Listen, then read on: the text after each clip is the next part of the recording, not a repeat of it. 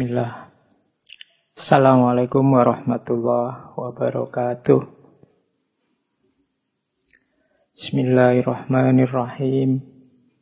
Alhamdulillahirabbil alamin. Alhamdulillah wa syukrulillah. Wala haula wala quwata illa billah.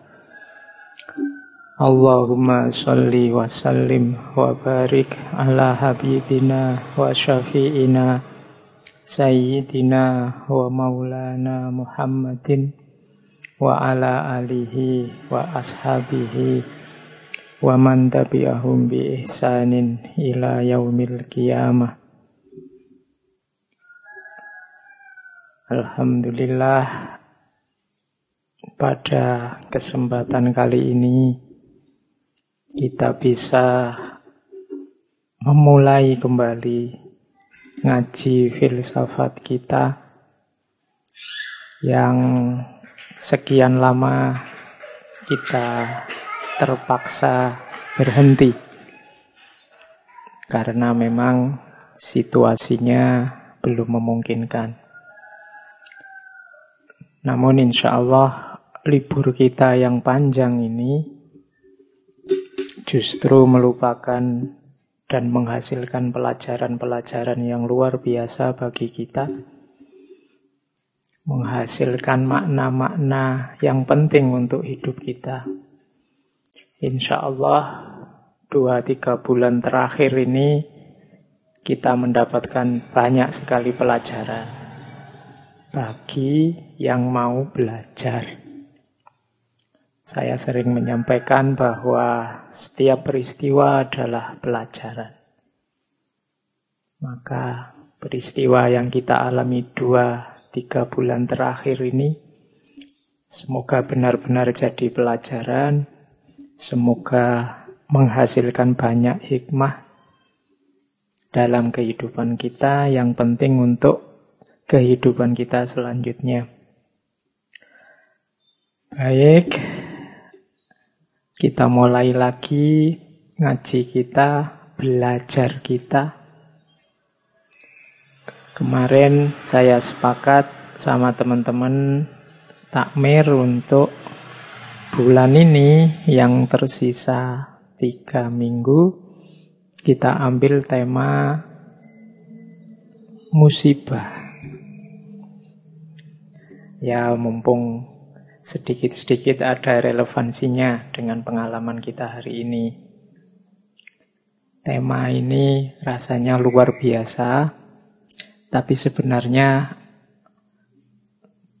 ya bisa disebut biasa-biasa juga karena musibah itu kalau dalam bahasa Arab berasal dari kata asoba yusibu musibatan. Secara harafiah kata musibah itu ya maknanya hanya segala sesuatu yang menimpa kita. Jadi apa pun yang terjadi pada diri kita, apa pun yang menimpa diri kita, itu bisa disebut musibah. Jadi secara harafiah kata musibah itu maknanya netral. Tidak positif, tidak negatif, pokoknya semua yang menimpa kita itu musibah. Tapi dalam kehidupan sehari-hari, kata musibah ini biasanya kita pakai untuk hal-hal yang membuat kita susah. Jadi tidak lagi netral. Jadi yang yang membuat kita susah kita sebut musibah. Yang enak-enak tidak kita sebut musibah. Padahal secara harafiah, baik yang enak maupun tidak enak itu adalah sesuatu yang menimpa kita. Jadi itu secara harafiah. Makanya dalam Al-Quran itu bahkan harta, bahkan anak-anak itu disebut fitnah. Sesuatu yang menimpa kita bisa jadi ujian dengan logika bahwa baik itu peristiwa menyenangkan atau peristiwa tidak menyenangkan dalam hidup kita, itu hakikatnya ya ujian dari Allah. Yang ditunggu nantinya adalah respon kita, sikap kita terhadap musibah itu. Apakah respon kita nanti membuat kita semakin dekat dengan Allah atau semakin jauh dengan Allah? Apakah banyaknya harta kita membuat kita semakin dekat dengan Allah atau semakin jauh dengan Allah? Apakah anak-anak kita, apakah kesuksesan kita akan membuat kita semakin dekat dengan Allah atau semakin jauh dengan Allah? Maka semuanya bisa disebut musibah. Bahkan dulu waktu kita mengkaji Khalifah Umar bin Abdul Aziz, ketika beliau dapat jabatan sebagai khalifah, betapa sedihnya beliau, betapa susahnya beliau, karena jabatan itu dianggap sebagai musibah. Jadi teman-teman, Secara harafiah, musibah itu berarti sesuatu yang menimpa hidup kita. Kemudian secara konotatif, kita biasanya menggunakan kata musibah itu hanya untuk hal-hal yang susah-susah saja.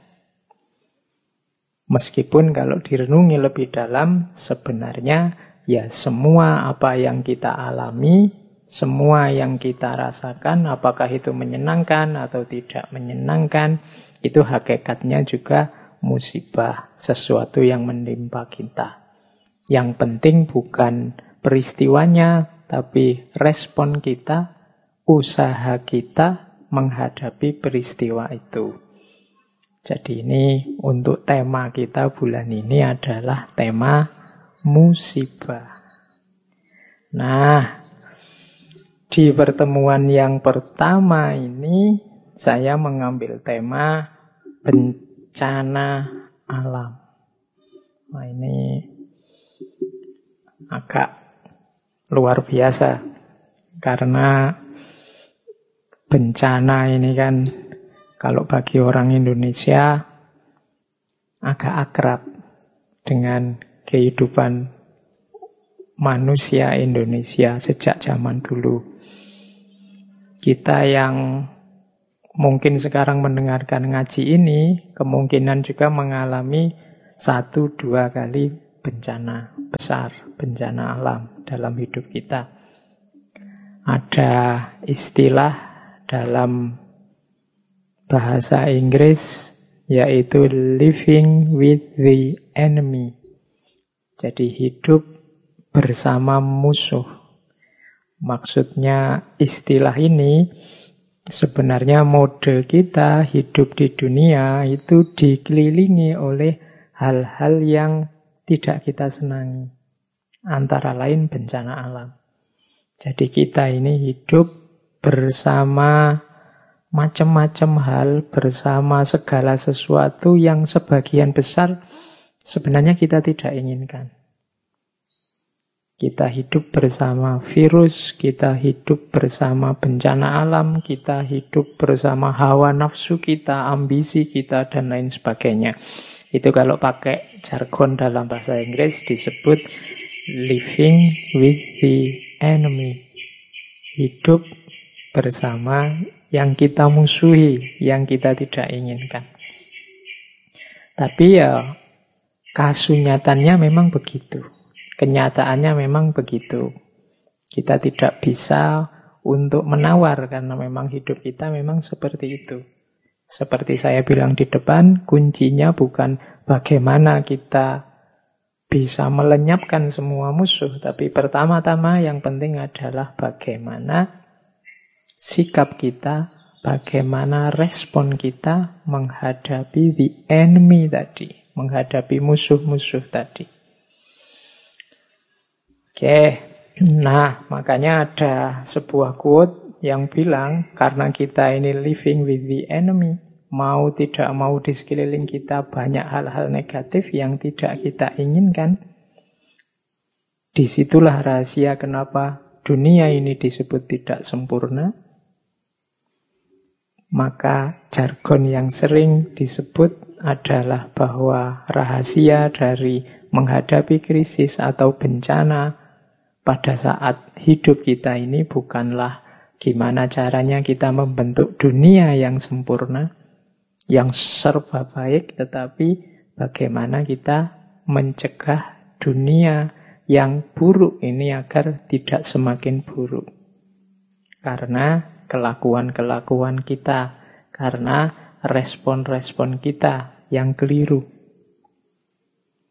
Kita berhadapan dengan sungai yang mungkin banjir. Kita berhadapan dengan laut yang mungkin tsunami. Kita dijajari oleh gunung-gunung yang mungkin meletus. Nah, sikap kita nanti menentukan apakah banjirnya sungai, luapan tsunami, atau letusan gunung itu akan menjadi lebih buruk atau tidak. Maka dalam living with the enemy ini ada prinsip yang populer sekali bahwa kuncinya tidak terletak pada bagaimana kita membentuk dunia yang sempurna, tapi bagaimana agar dunia yang tidak sempurna ini tidak semakin buruk. Nah itu rumus yang sering disebut orang dengan living with the enemy. Oke, baik teman-teman, kita mulai ya. Pada kesempatan kali ini kita akan melihat banyak perspektif, beberapa teori yang sudah diajukan oleh para tokoh, yang sudah diajukan oleh para ahli, khususnya para filosof, khususnya yang berhubungan dengan bencana. Jadi mungkin teman-teman mengalami dua tiga bulan terakhir ini betapa ramenya media sosial kita, betapa ramenya internet kita dengan para ahli, para tokoh, para ilmuwan, para pakar yang mengeluarkan teori-teori, mengeluarkan konsep-konsep besar sehubungan dengan bencana, sehubungan dengan situasi tidak menyenangkan yang kita alami hari ini. Semua teori, semua konsep, semua gagasan insya Allah penting. Asal tidak ekstrim. Ekstrim itu maksudnya begini. Ada tokoh yang pendapatnya pesimis. Ada tokoh yang pendapatnya optimis. Bagi saya wajar, karena perspektif itu ya selalu tidak bebas nilai. Tapi mohon tidak ekstrim, karena kalau pesimis itu ekstrim akan menghasilkan jiwa-jiwa yang putus asa. Sebaliknya, kalau optimis juga ekstrim akan menghasilkan jiwa-jiwa yang sembrono, tidak hati-hati. Jadi silahkan teman-teman diikuti, silahkan dikaji, silahkan ditelaah gagasan-gagasan, teori-teori, konsep-konsep yang berseliweran di sekitar kita. Cuma hati-hati juga agar tidak ekstrim. Setiap teori, setiap konsep itu ada konteksnya sendiri-sendiri. Ada wadahnya masing-masing. Di satu situasi mungkin teori ini cocok. Di situasi yang lain mungkin teori ini tidak terlalu sesuai. Maka ngaji ini nanti juga begitu. Ada beberapa teori, ada beberapa konsep. Pasti teori-teori dan konsep-konsep itu tidak semuanya cocok, tidak semuanya sesuai untuk hidup kita. Silahkan ditelaah, silahkan dicerna, silahkan dipilih mana yang sesuai. Tidak semuanya harus ditelan begitu saja.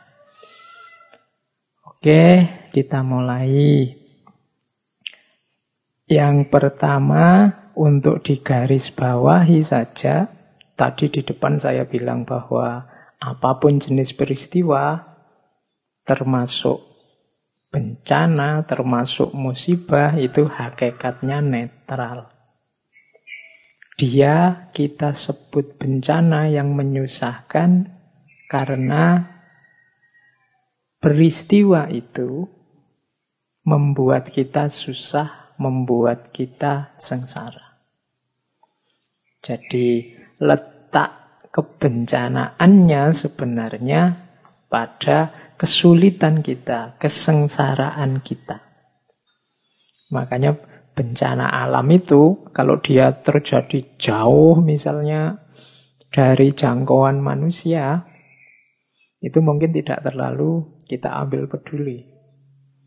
Kalau misalnya ada sebuah pulau terpencil, ada gunungnya, gunungnya meletus, ada laharnya. Tapi kalau tidak menyentuh manusia kan, dan kita tidak sengsara, itu kita tidak ambil peduli dengan bencana itu. Tapi begitu bencananya menyangkut kesengsaraan kita, baru kita sebut dan kita pedulikan dia, dan kita beri label dia sebagai bencana alam.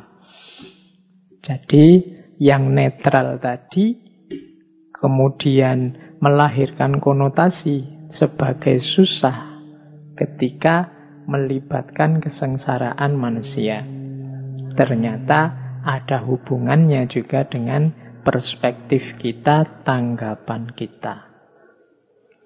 Nanti ada banyak teori yang menjelaskan ini mengapa kok ada hubungannya dengan tanggapan kita terhadap bencana dan peristiwa itu. Oke, kita lihat beberapa teori yang berhubungan dengan bencana.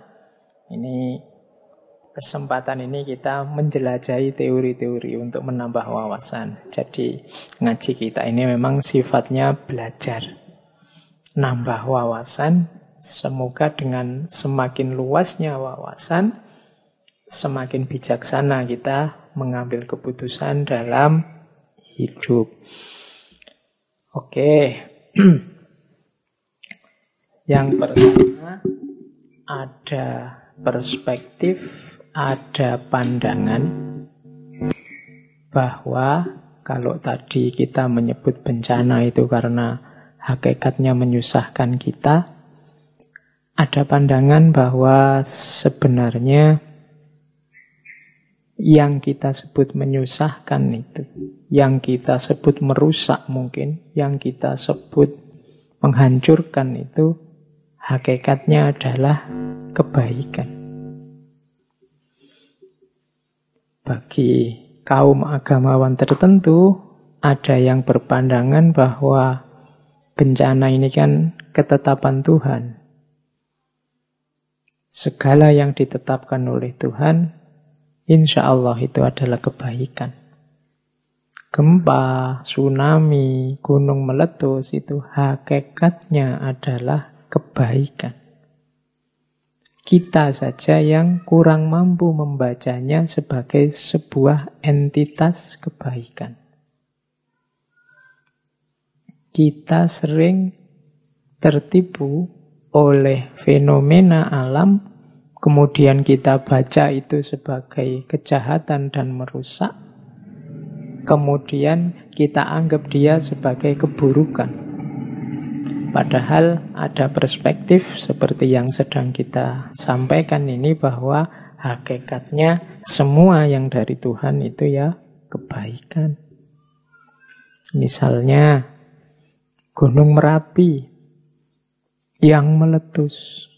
Gunung api yang meletus itu kebaikannya kan kelihatan.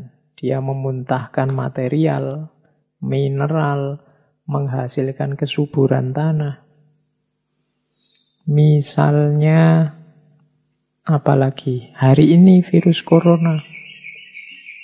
Virus ini kan membuat kita kemudian mengambil jarak dari kehidupan kita sehari-hari. Oh ini menurut saya kesempatan luar biasa karena selama ini kita selalu kesulitan untuk mengambil jarak dari kesibukan, dari rutinitas kita sehari-hari. Nah, adanya virus corona ini ternyata membuat kita punya kesempatan luas, kesempatan besar untuk mengambil jarak melakukan muhasabah, melakukan refleksi untuk pada saatnya nanti kita kembali ke dalam kehidupan rutin kita dengan kualitas diri, kualitas hidup yang lebih baik. Jadi ternyata ada rahasia kebaikan di setiap bencana. Nah, menurut teori ini, kebaikan dari bencana itu bisa dilihat dari beberapa aspek. Kalau yang tadi, yang oh ternyata corona itu bisa membuat kita punya kesempatan untuk muhasabah. Ini namanya kebaikan level hikmah. Kebaikan level hikmah itu kebaikan yang mengalami apa pun kita melihat dari sudut manfaatnya yang baik untuk hidup kita. Misalnya teman-teman yang apa wis sedang kesulitan studinya, ndak lulus-lulus. Kemudian dibaca di sudut baiknya. Ah, alhamdulillah kalau ndak lulus-lulus berarti statusnya masih mahasiswa. Kalau sudah lulus kan nanti statusnya berubah, mungkin jadi pengangguran, mungkin jadi kebingungan dan macam-macam. Nah, itu membaca hikmahnya. Melihat sudut yang positif dari sebuah peristiwa. Jadi seburuk apa pun pengalaman, seburuk apa pun situasi, kita bisa melihat sudut baik dan manfaatnya untuk hidup kita. Nah, ini namanya kebaikan peristiwa, kebaikan bencana dari aspek hikmahnya. Istilah ini sering kita pakai sehari-hari.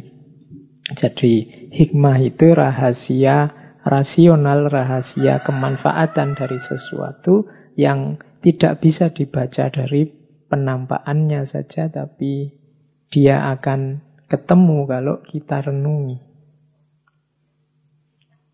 Oke, Nah, selain hikmah apa? Rahasia kebaikan dari bencana itu ada pada sunnatullah. Jadi sunnatullah itu keniscayaan hukum alam yang ditetapkan oleh Allah dulu sejak zaman azali. Jadi mengapa ada banjir, mengapa ada gunung meletus, mengapa ada angin topan dan macam-macam. Itu semua kalau teman-teman melihat ke ranah sains bisa dijelaskan, ada logikanya. Ada rumus-rumus saintifiknya. Dan rumus-rumus itu kita menyebutnya sunnatullah, itulah hukum Allah, itulah hukum alam.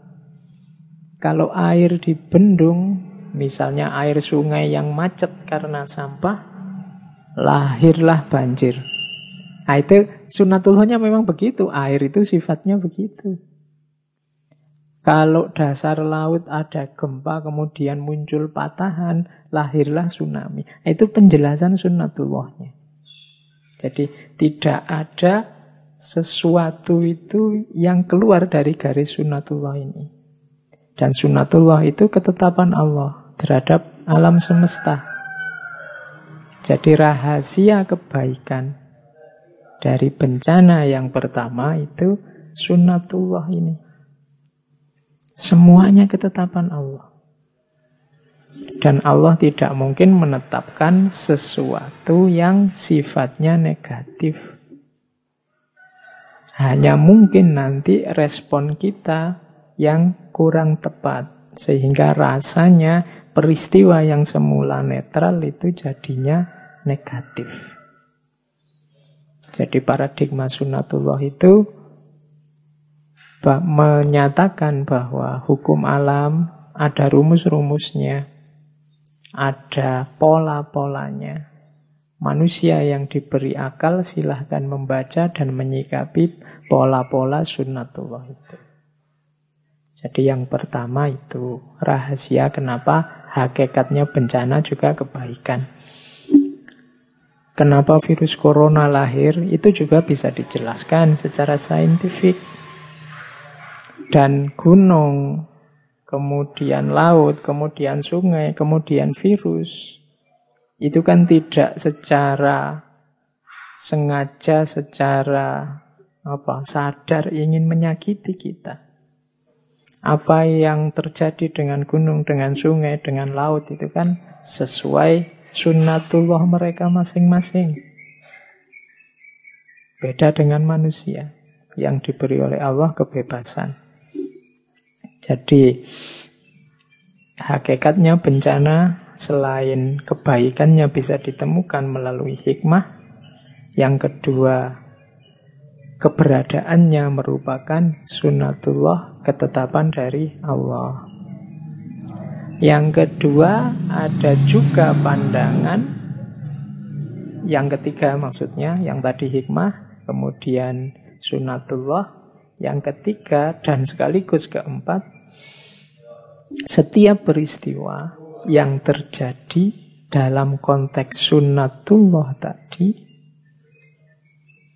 pasti ada hubungannya dengan keseimbangan atau harmoni dan keadilan. Keseimbangan itu maksudnya ada siang, ada malam, ada tertib, ada kacau, kemudian dari kekacauan ini lahir ketertiban yang baru. Normal, tidak normal, new normal. Nah, itu paradigma-paradigma keseimbangan. Jadi hidup ini berkembang dari harmoni, kemudian ada sedikit kekacauan, kemudian melahirkan harmoni yang baru. Nah, ini skenario dari Allah. Jadi bagian dari sunnatullah tadi adalah keseimbangan. Ada panas, ada dingin, ada siang, ada malam, ada ketertiban alam, ada kekacauan alam. Ini membacanya dalam konteks harmoni keseimbangan. Keseimbangan ini nanti nyambung dengan yang keempat, keadilan. Jadi keadilan itu ya tadi kan alam ini ada sunatullahnya, ada pola-polanya. Keadilan itu kalau bagian tertentu dari pola ini berubah, yang lain juga berubah. Allah sudah meletakkan harmoni yang luar biasa Misalnya komposisi atmosfer bumi, komposisi posisi bumi, dan macam-macam. Tapi kemudian manusia mengacaukannya. Manusia merusak Zuharul fasadu fil bahri wal bahri. Manusia mengacaukan komposisi harmonis itu. Maka kemungkinan akan lahir keadilan. Keadilan itu ya karena komposisi harmoninya kacau lahir ketidakharmonian. Karena komposisi atmosfer bumi kacau, maka lahir kekacauan iklim. Kekacauan cuaca. Sehingga kita kesulitan untuk misalnya bagi para petani untuk bertanam. Misalnya hawanya jadi sangat panas. Misalnya macam-macam. Nah, itu prinsip keadilan. Bahwa kita merasakan tidak enak, bahwa kita merasakan susah, ya tapi itulah keadilan. Wong tadi yang harmoni kita rusak. Jadi alam ini ada rumus-rumusnya ditata oleh Allah sedemikian rupa dengan segala keseimbangannya. Tapi jangan lupa juga kalau kita memasukkan kekacauan, kalau kita melakukan yang tidak sesuai ya hasilnya juga adil juga. Kita akan memanen ketidakharmonian dan ketidaksesuaian itu. Jadi itu hakikat kebaikan dari bencana. Jadi ternyata alam itu tidak pernah ingin menyakiti kita. Lingkungan kita tidak pernah ingin menyusahkan kita. Hakikatnya dia baik. Tapi jangan lupa kalau kita memasukkan, kalau kita memberikan, mengacaukan harmoni ini, ya kita akan ketemu dengan keadilan. Kita rasakan sendiri ulah kita. Nah itu perspektif pertama. Perspektif semacam ini kalau dalam filsafat ada filosof namanya Leibniz. Leibniz ini punya pandangan bahwa Tuhan itu pasti maha bijaksana, Tuhan itu pasti maha kuasa, Tuhan itu pasti maha baik. Mengapa sih kok Tuhan tidak menciptakan dunia ini sempurna? Baiknya paripurna tuntas. Katanya Leibniz, tidak. Tuhan tidak akan menciptakan dunia yang sempurna seperti itu karena satu-satunya yang sempurna hanya Tuhan itu sendiri. Lu kalau begitu, Tuhan memang sengaja menciptakan dunia yang tidak sempurna, iya. Tapi jangan khawatir, dunia yang diciptakan oleh Allah, yang diciptakan oleh Tuhan ini adalah dunia terbaik yang mungkin ada. Atau kalau pakai bahasa lain mungkin dunia ini dunia yang paling sempurna dalam konteks ketidaksempurnaan. Jadi ini filosof namanya Leibniz yang bilang begitu. Jadi Allah itu pasti baik, pasti bijaksana, pasti maha kuasa. Mengapa kok Allah tidak menciptakan dunia ini yang sempurna saja? Allah kan baik maha kuasa. Tidak, karena yang sempurna hanya Allah. Kemudian, tapi kita tidak usah khawatir. Dunia yang tidak sempurna ini adalah dunia yang terbaik. Yang mungkin ada. Nah, Katanya Leibniz kemudian, lu kok katanya terbaik yang mungkin ada, tapi banyak hal yang kacau, banyak hal yang merusak, banyak kejahatan di dunia ini. Katanya Leibniz, enggak. Segala hal ada alasannya. Segala hal ada hikmah baiknya. Hanya saja kadang-kadang kita tidak menemukan kebaikan itu dengan jangkauan akal kita sekarang. Segala peristiwa yang terjadi punya kandungan kebaikan, hanya saja kadang-kadang kita tidak nyampe. Nah ini perspektifnya Leibniz untuk mendukung teori kita yang pertama tadi bahwa hakikat bencana adalah kebaikan. Cuma perspektifnya Leibniz ini mendapat tandingan dari filosof juga namanya Voltaire. Ada salah satu puisi dari Voltaire yang terkenal sekali. Katanya Voltaire, Leibniz tak menunjukkan kepadaku di semesta yang konon paling bagus ini Benarkah ada alasan yang tak terlihat hingga keadaan kacau tak kunjung berhenti?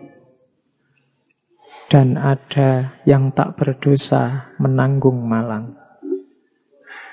Jadi Voltaire ini mengkritik Leibniz yang menganggap bahwa segala yang terjadi itu pasti baik. Dasarnya Voltaire, mbok yo lihat kenyataannya. Katanya semesta ini paling bagus. Tapi kok rasanya kacau terus. Katanya dunia ini paling sempurna meskipun dalam ketidaksempurnaan. Tapi kok ya banyak orang yang tidak berdosa yang susah. Nah itu kritiknya Voltaire. Voltaire ini memang cara pikirnya agak kritis, sinis pada filosof-filosof tertentu. Masih saya ingat Voltaire ini pernah debat tentang bencana alam juga dengan Rousseau. Mungkin teman-teman kalau tentang Voltaire dan Rousseau sendiri-sendiri bisa dicek di ngaji filsafat sebelumnya. Jadi Voltaire sama Rousseau ini geger debat tentang bencana alam saat itu jadi ada tsunami dan gempa bumi dahsyat yang terjadi di Portugal, Lisbon. Jadi satu ketika tanggal berapa bulan November tahun 1755 itu di Portugal itu para penduduknya sedang memperingati hari arwah. Jadi mereka bikin perayaan di gereja-gereja. Sekitar jam 9 pagi, tiba-tiba ada bencana besar.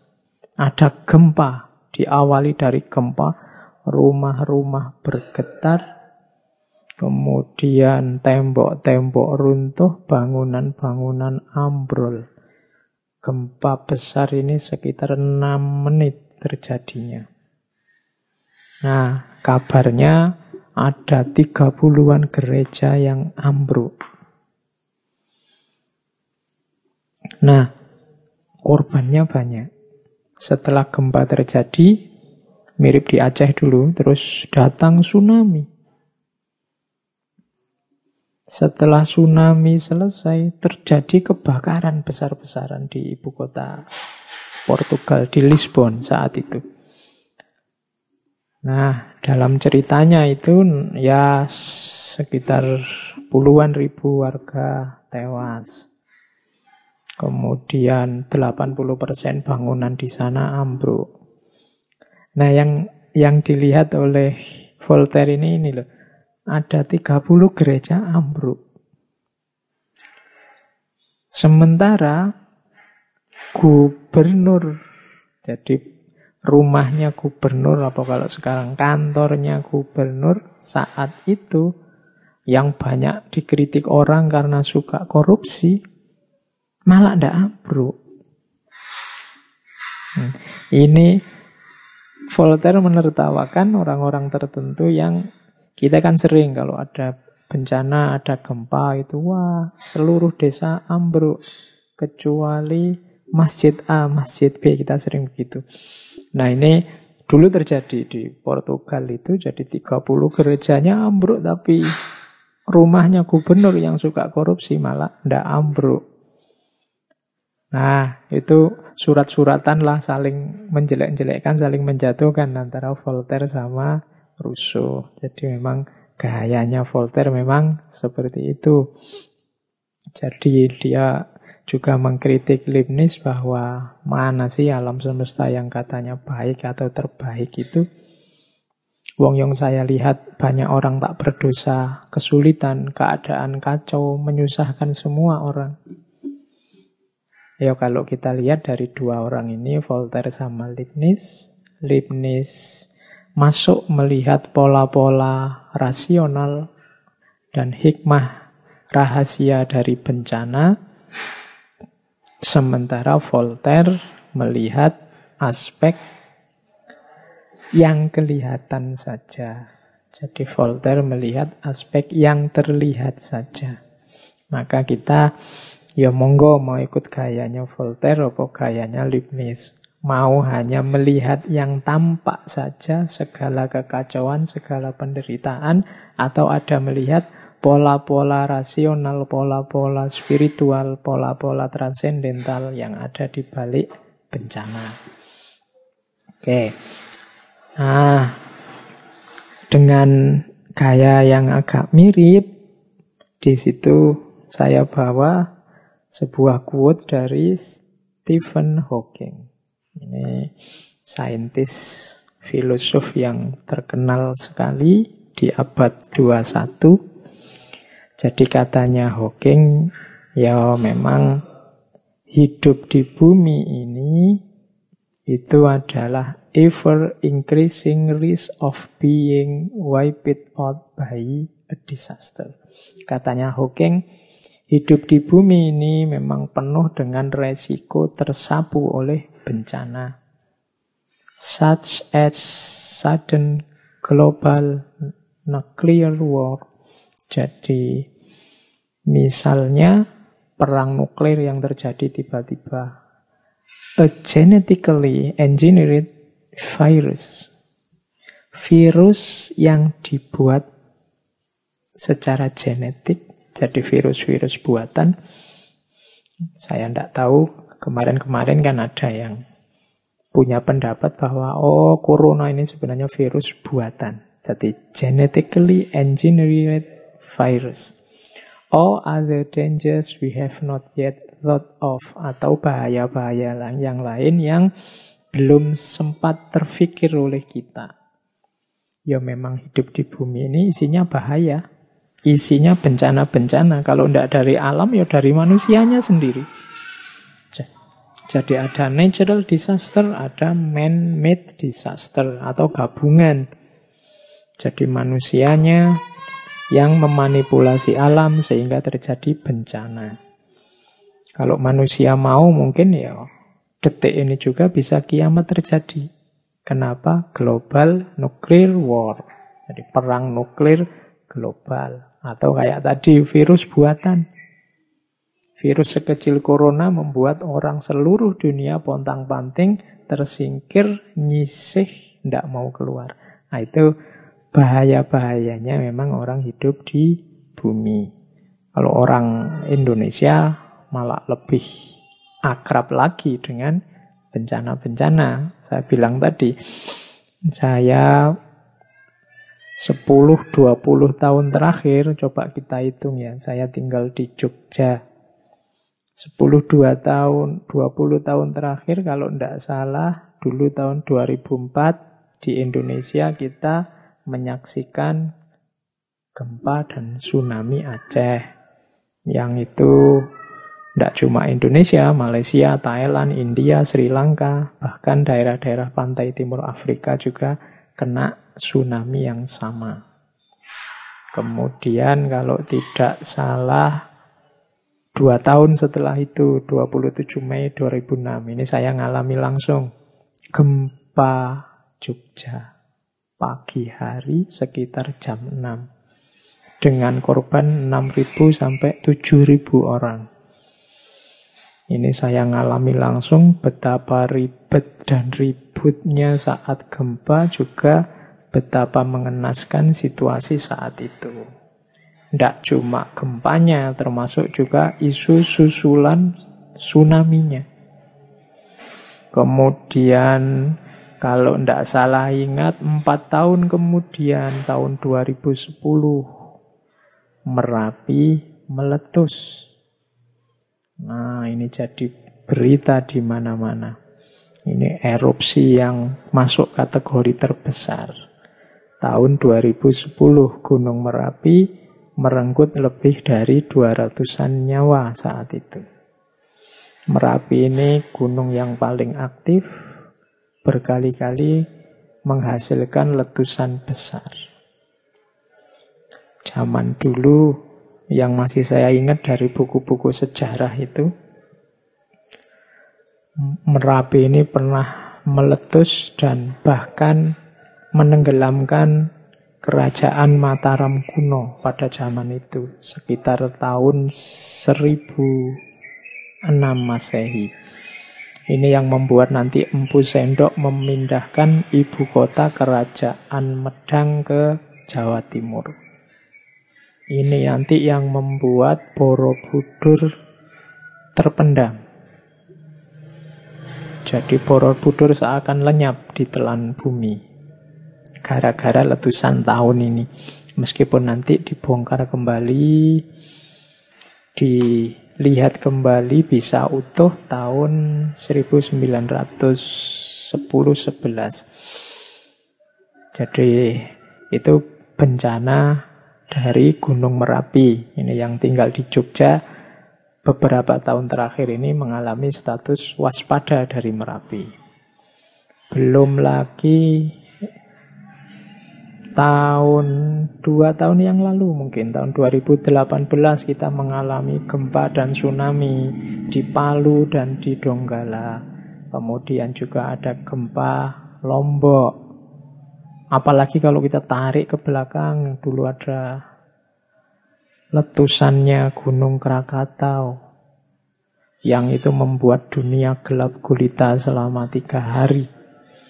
Itu kemudian korbannya sekitar 40-an ribu jiwa saat itu. Dan katanya kekuatan gempanya itu sekitar 3000 kali bom atom Nagasaki dan Hiroshima.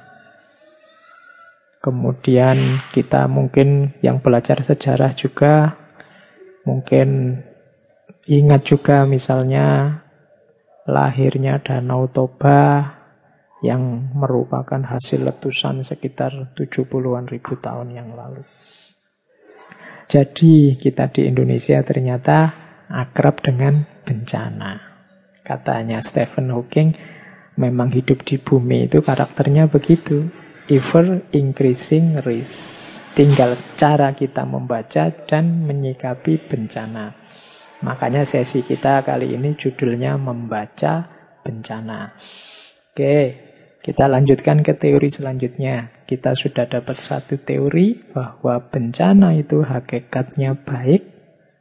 Meskipun nanti ada yang mengkonter tidak begitu yang namanya bencana ya hasilnya kesulitan, kesengsaraan. Yang satu pakai perspektif hikmah, rahasia, rasional, spiritual, transendental di balik bencana. Sementara yang satu pakai melihat fakta dan kenyataannya saja. Oke, sekarang kita lihat yang kedua. Ada teori selanjutnya, ada perspektif selanjutnya yang menyatakan bahwa kalau untuk hari ini, kalau untuk saat ini, yang disebut bencana alam murni itu ya sudah tidak ada. Kalau dulu mungkin ada, apa sih yang dimaksud bencana alam murni itu? Bencana alam yang segala kerusakan, segala mudorot, segala kesengsaraan yang dihasilkannya murni hasil karya alam. Karena manusia memang tidak tahu menau ilmunya, pengetahuannya belum nyampe tentang bencana itu. Jadi segala kerusakannya memang hasil karya alam. Ya misalnya yang banyak cerita kayak di film-film itu misalnya masyarakat Pompai daerah Italia dulu waktu ketika gunung Vesuvius meletus. Ketika gunung itu meletus, kotanya sedang senang-senang hidup normal, tapi tidak disangka-sangka gunungnya tiba-tiba meletus dan akhirnya kotanya hancur dan tenggelam. Nah, itu contoh bahwa ini karya alam. Tapi untuk hari ini, katanya perspektif ini, tidak bisa lagi seperti itu. Pengetahuan manusia sudah sampai pada titik untuk bersiap-siap untuk memahami tabiat alam, sehingga mereka bisa melakukan antisipasi-antisipasi, melakukan persiapan-persiapan, respon-respon, sehingga bencana alam tidak melahirkan korban yang besar, tidak melahirkan kesengsaraan yang luar biasa. Jadi, menurut perspektif ini, parah atau tidaknya bencana itu tidak pada alamnya, tapi pada keputusan manusianya. Baik secara teknis maupun secara mental.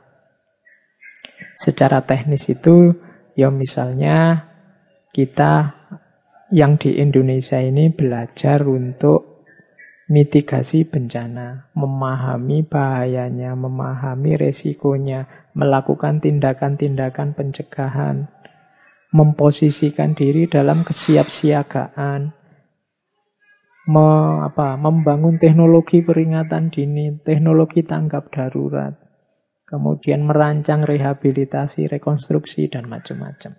Itu menunjukkan bahwa ndak kita bisa menentukan seberapa parah akibat dari bencana alam. Kalau itu secara teknis. Ada juga secara mental.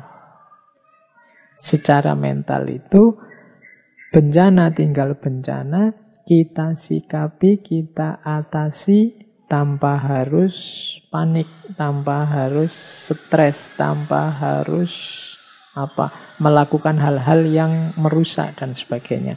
Nah, itu nama lainnya mental kita siap. Jadi ini perspektif selanjutnya menghadapi bencana adalah bencana alam itu sebenarnya tidak ditentukan oleh bencana itu sendiri skala kerusakannya, tapi keputusan manusia juga ikut menentukan seberapa parah bencana itu bisa mempengaruhi manusia. Jadi ini teori kedua. Mungkin corona ini menyusahkan kita, membuat kita tidak bisa keluar rumah, membuat kita tidak bisa ke mana-mana. Yang siswa tidak bisa sekolah, yang mahasiswa tidak bisa kuliah. Tapi tidak apa-apa, kita sudah siap kok. Kita sudah punya perangkat untuk mengatasi itu. Kita bisa belajar jarak jauh, kita bisa kuliah jarak jauh. Kita sudah punya alat untuk melakukan itu. Nah, ini namanya keputusan manusia menentukan seberapa parah bencana mempengaruhi kita. Jadi ini teori kedua. Kalau tadi yang pertama bilang bahwa bencana itu pasti baik, tidak usah khawatir, meskipun ada yang kontra. Yang kedua bilang bencana itu dia baik atau tidak, sangat merusak atau tidak, itu kuncinya ada pada manusia. Baik secara teknis maupun secara mental. Makanya di situ saya bawa quotes, we cannot stop natural disasters, but we can arm ourselves with knowledge. Jadi kita tidak bisa menghentikan bencana alam, tapi kita bisa mempersenjatai diri kita dengan pengetahuan. So many life wouldn't have to be lost if there was enough disaster preparedness.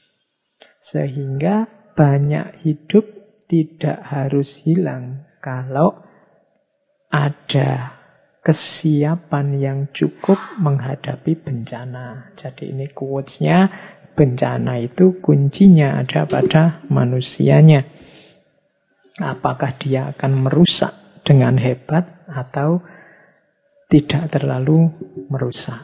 Nah, ini perspektif kedua, pandangan kedua tentang bencana. Oke, kita lanjutkan. Sekarang kita lihat pandangan yang lain, perspektif yang lain. Perspektif yang ketiga tentang bencana. Perspektif yang ketiga ini agak berbeda dengan perspektif yang kedua tadi. Perspektif yang ketiga ini melihat bencana dalam hal subjektivitas alam. Nah, ini istilah-istilah yang khas filsafat ini. Ini memahaminya kalau serta-merta biasanya agak sulit, agak membingungkan. Oke, pelan-pelan ya kita pelajari. Jadi ini perspektifnya biasanya disebut antroposentrisme melawan kosmosentrisme pusatnya pada manusia atau pusatnya pada kosmos, pada alam. Jadi pertama-tama awalnya begini. Manusia hari ini yang kita sebut manusia modern itu kan cara berpikirnya antroposentris. Cara berpikir antroposentris itu antropos itu manusia, sentris itu pusat. Antroposentris berarti pusatnya ada pada manusia. Jadi antroposentrisme itu melihat manusia adalah pusat segalanya. Atau homo mensura. Jadi manusia mengklaim diri sebagai satu-satunya makhluk hidup yang berkesadaran. Jadi manusia mengklaim bahwa satu-satunya yang berkesadaran, berkesadaran itu berarti mengerti keberadaan dirinya. Jadi berkesadaran berarti punya kemampuan untuk jadi subjek.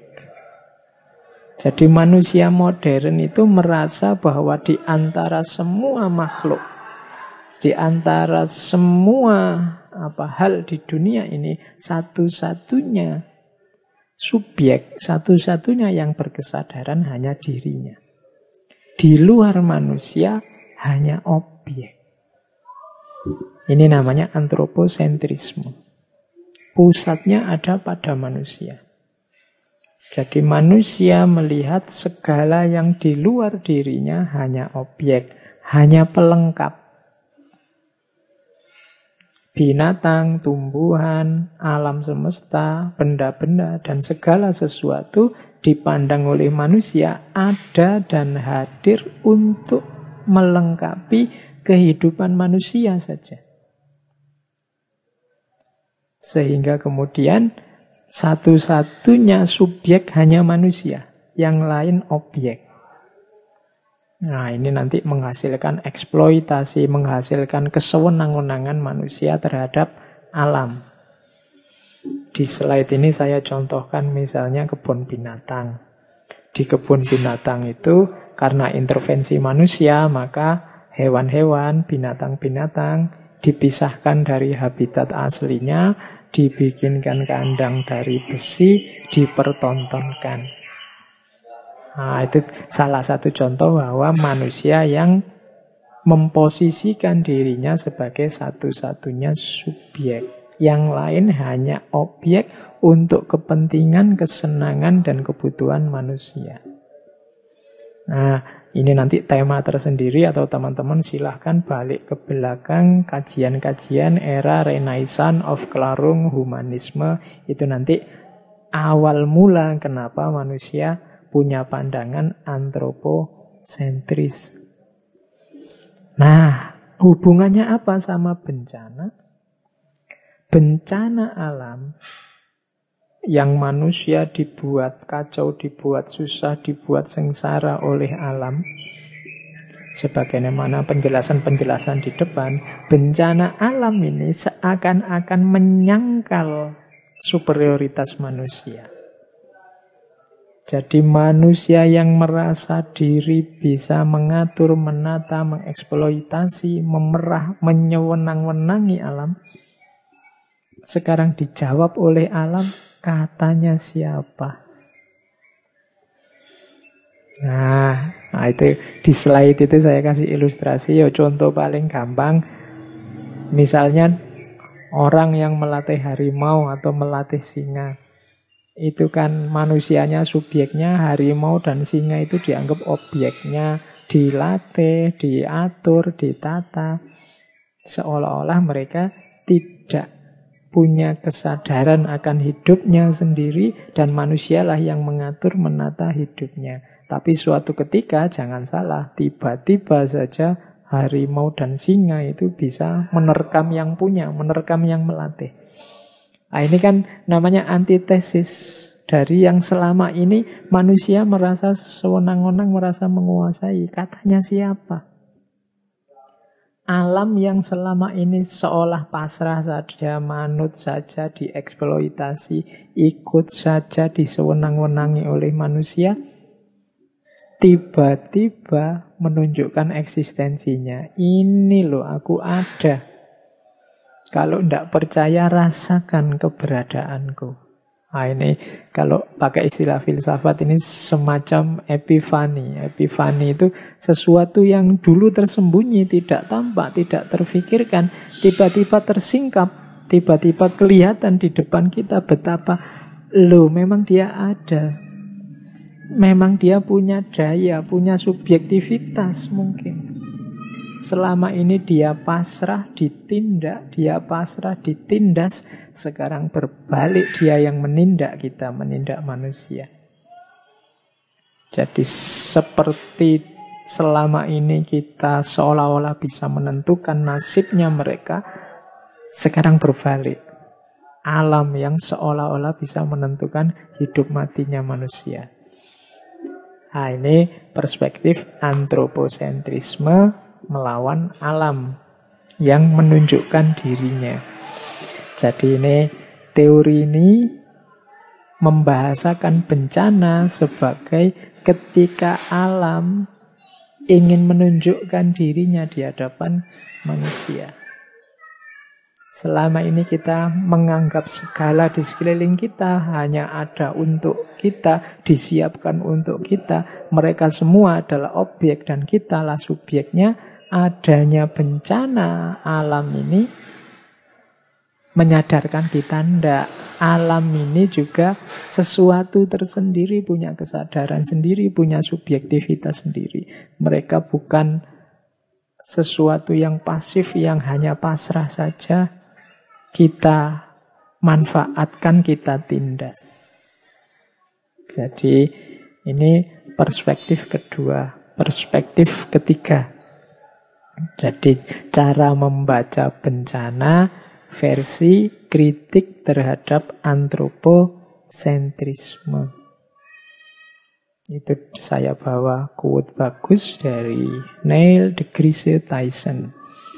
Even with all our technology and the invention that make modern life so much easier than it once was, it takes just one big natural disaster to wipe all that away and remind us that here on earth we are still at the mercy of nature. Artinya, bahkan dengan segala teknologi dan penemuan kita di zaman modern yang membuat segala sesuatu lebih mudah, hanya dengan satu bencana alam yang besar yang bisa menyapu segalanya dan mengingatkan kita bahwa di sini di muka bumi ini we are still at the mercy of nature. Kita masih bergantung pada belas kasihannya alam.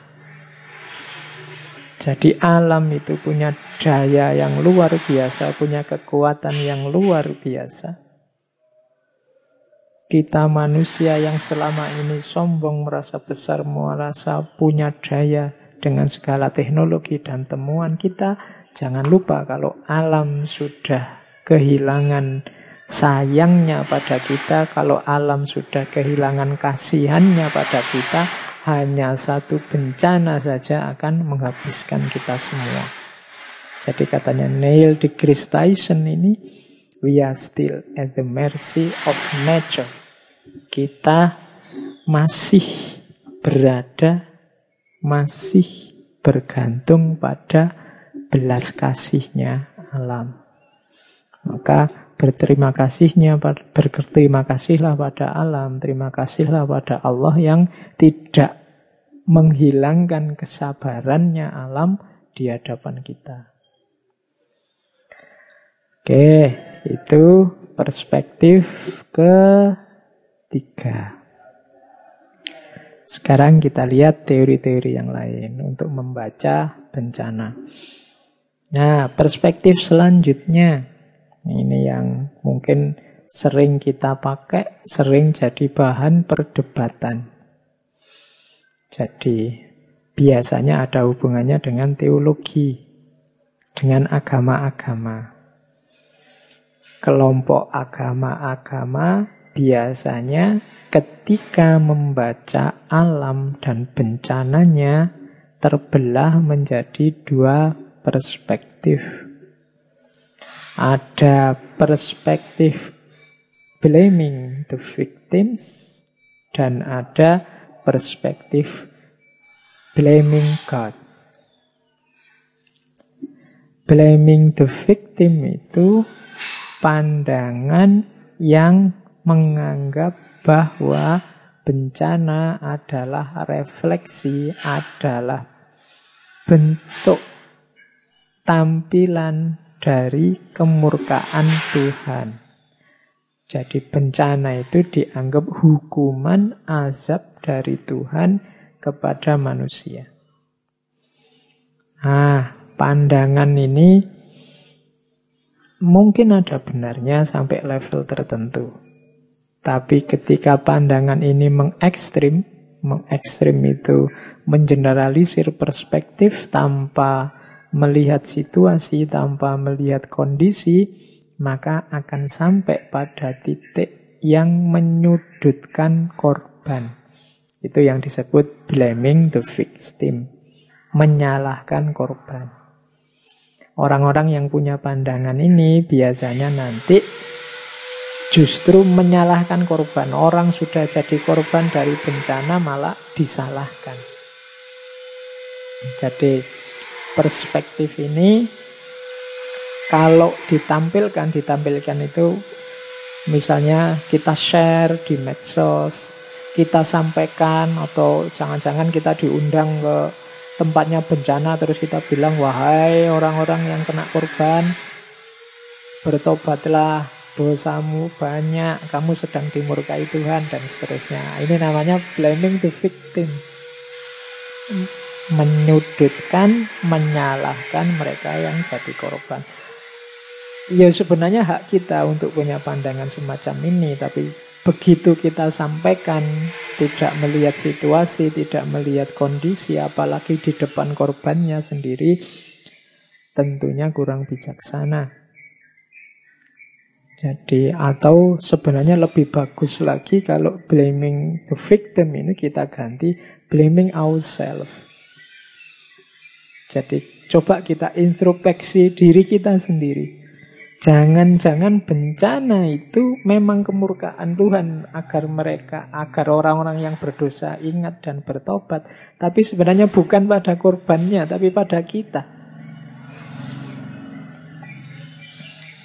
Orang-orang yang jadi korban, kalau dalam bahasa agama, dalam bahasa Islam kan disebutnya syahid. Orang syahid itu langsung masuk surga. Jangan-jangan ini sebenarnya hukuman justru bukan pada yang korban, justru pada kita. Apa sikap kita, apa respon kita kalau di depan mata kita ada bencana. Oh, jadi alih-alih blaming the victim, coba deh kita Justru kalau ada bencana muhasabah. Jangan-jangan ini gara-gara dosaku, gara-gara salahku. Jangan-jangan ini peringatan Allah padaku. Betapa bahagianya para korban itu yang syahid langsung. Nah, justru di perspektif ini kita bisa tidak usah menyalahkan orang lain, kita salahkan saja atau kita introspeksi saja diri kita sendiri. Kenapa kok saudara kita yang syahid kok bukan kita? Jangan-jangan dosa kita sedang terlalu banyak dan Allah sedang memberi kesempatan kita untuk bertaubat. Nah, itu perspektif satu kubu. Ada kubu sebelahnya yang kebalikannya, justru blaming God. Blaming God ini rumusan teologis pandangan yang menganggap bahwa bencana ini ujian loh, bencana ini takdirnya Tuhan pada manusia untuk menguji kita dan seterusnya. Lagi-lagi saya harus bilang pendapat semacam ini tidak salah. Cuma hati-hati jangan ekstrim. Pandangan ini kalau ekstrim hasilnya adalah fatalistik atau pasrah, tidak mau berusaha memperbaiki situasi, atau pada akhirnya akan jatuh pada blaming God, menyalahkan Tuhan. Tuhan kok tega sekali ya menguji kita dengan ujian seberat ini misalnya. Nah, itu blaming God namanya. Itu implisit dari pandangan kita kalau ekstrim hanya melihat setiap peristiwa sebagai ketetapan ujian Tuhan saja. Jadi yo tetap harus hati-hati. Mungkin dia ujian Tuhan, tapi ujian karena sayangnya Tuhan pada kita agar kualitas hidup kita lebih baik. Jadi hati-hati juga membaca ujian ini. Jadi ujian tidak kita baca sebagai teganya Tuhan atau isengnya Tuhan, tapi ujian yang kita baca sebagai sayangnya Tuhan pada kita agar hidup kita lebih baik, agar kita bertobat memperbaiki kesalahan-kesalahan selama ini sehingga derajat kita naik. Jadi itulah biar pandangan bahwa bencana itu ujian tidak jatuhnya pada blaming God. Jadi ini kan dua perspektif ini biasanya rame di masyarakat. Jadi ada yang menganggap kemurkaan Tuhan, ada yang menganggap ujian. Kita tegaskan saja tidak keliru dua-duanya, tapi hati-hati jatuh pada blaming the victim atau blaming God. Menyalahkan korban atau menyalahkan Tuhan. Oke, jadi itu perspektif selanjutnya. Kita lanjutkan lagi perspektif yang lain. Nah, ini ada perspektif lain dari satu teori namanya teori fenomenologi bencana.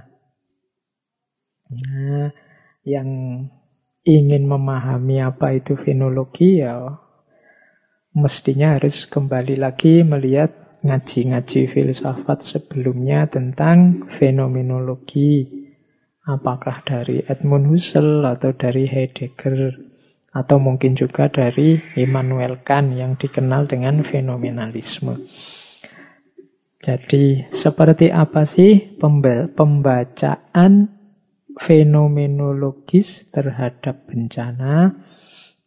Jadi fenomenologi bencana itu melihat begini.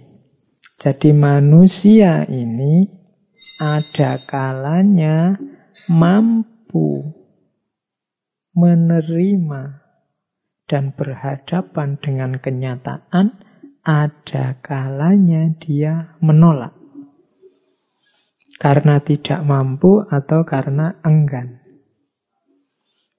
Jadi, orang yang mampu menerima kenyataan, ini orang yang hidup namanya di realitas puncak. Ini menerjemahkannya susah. Kalau pakai bahasa Jawa mungkin pakai istilah kasunyatan. Orang yang bisa menerima kasunyatan, menerima kenyataan apa pun sepahit apa pun situasinya, diterima apa adanya.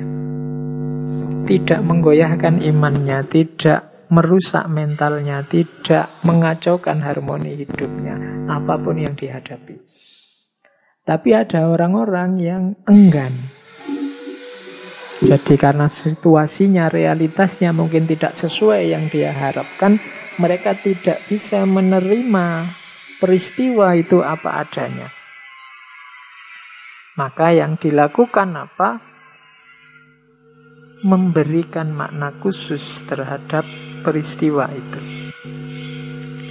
Nah, dalam kasus bencana, yang sering terjadi yang kedua ini. Karena mungkin berat sekali bencana itu, orang kemudian lebih cenderung memilih memberikan makna khusus terhadap bencana. Nah, inilah nanti kajian fenomenologi. Jadi fenomenologi itu bagaimana orang memahami realitas murni sesuai persepsinya. Contohnya hidup yang menerima kenyataan dan memberi makna khusus tadi, di situ saya ambil yang mudah ya, yang kehidupan teman-teman yang masih muda sehari-hari. Misalnya ketika ada di antara kita yang putus hubungan dengan pacarnya misalnya. Itu sebenarnya pahitnya luar biasa mau diakui atau tidak. Wong ya selama ini pacaran yang yangan bareng kok terus putus. Tapi karena pahitnya kenyataan ini, terus orang tidak menerima kenyataan apa adanya, tapi memberikan makna khusus. Sehingga peristiwa pisah dan diputus itu tidak terlalu pahit. Misalnya apa? Oh ndak, putus dari pacarmu sekarang itu bagus. Kenapa? Karena kalau dilanjutkan terus pacaran bahkan sampai nikah, Oh bisa jadi nanti nikah ndak lama sudah cerai. Wong yo kalian ternyata ndak bisa sepakat. Hai, jadi daripada putus waktu nikah nanti cerai, ya mending putusnya sekarang. Ah, ini makna khusus. Jadi makna khusus ini bukan makna yang keliru. Ya bisa jadi memang begitu, tapi bisa juga tidak. Kita mau bantah orang yang bilang bahwa putus itu baik loh waktu pacaran daripada putusnya nanti setelah nikah. Ini kan kita susah membantahnya. Ya kemungkinan itu juga ada. Jadi, tapi kenyataannya ya putus itu tadi. Hanya saja sekarang kalau tadi dibaca apa adanya akan sangat berat. Kenapa yang selama ini bersama-sama saling cinta mengekspresikan kasih sayang sekarang putus dibaca Alhamdulillah putusnya sekarang. Tidak besok setelah menikah. Dua makna ini kan sama-sama benar. Cuma yang kedua ini sifatnya tadi makna khusus. Makanya dalam fenomenologi ini disebut kesadaran yang terbagi. Kesadaran yang terbagi itu ya orang yang punya pendapat pertama tadi ya benar bahwa ini menyakitkan sekali. Yang punya pendapat kedua bahwa ini lebih baik daripada nanti setelah menikah juga benar. Ya sama-sama benernya. Tidak apa-apa. Nah, itu namanya kesadaran yang terbagi. Itu makna-makna khusus.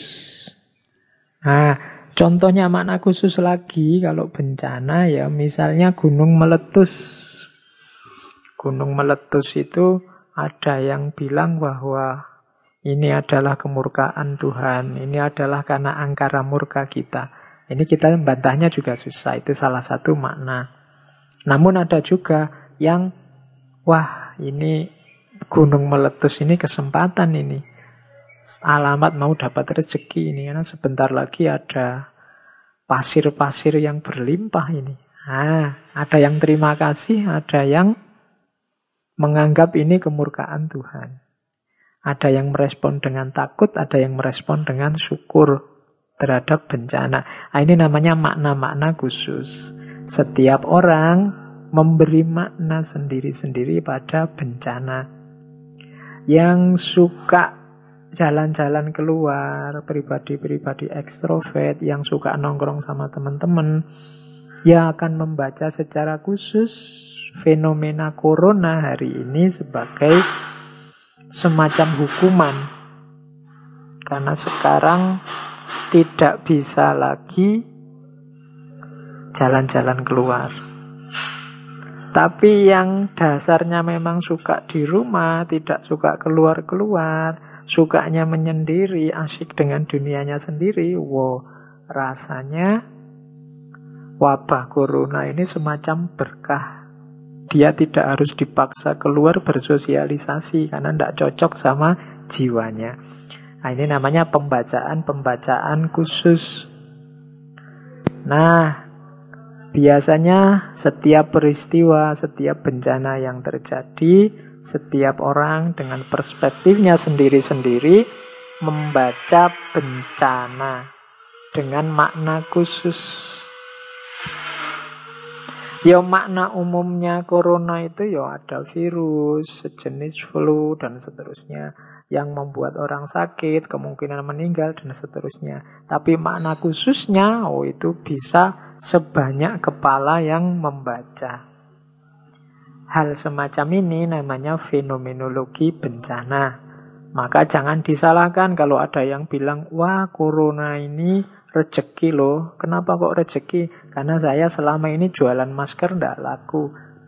Ada yang bilang, wah corona ini kesempatan loh. Kenapa? Karena selama ini saya jualan pulsa. Sekarang orang kan selalu online. Wah, omset pulsa saya meningkat drastis. Nah, itu pembacaan makna khusus. Dan mungkin setiap kepala membaca beda-beda.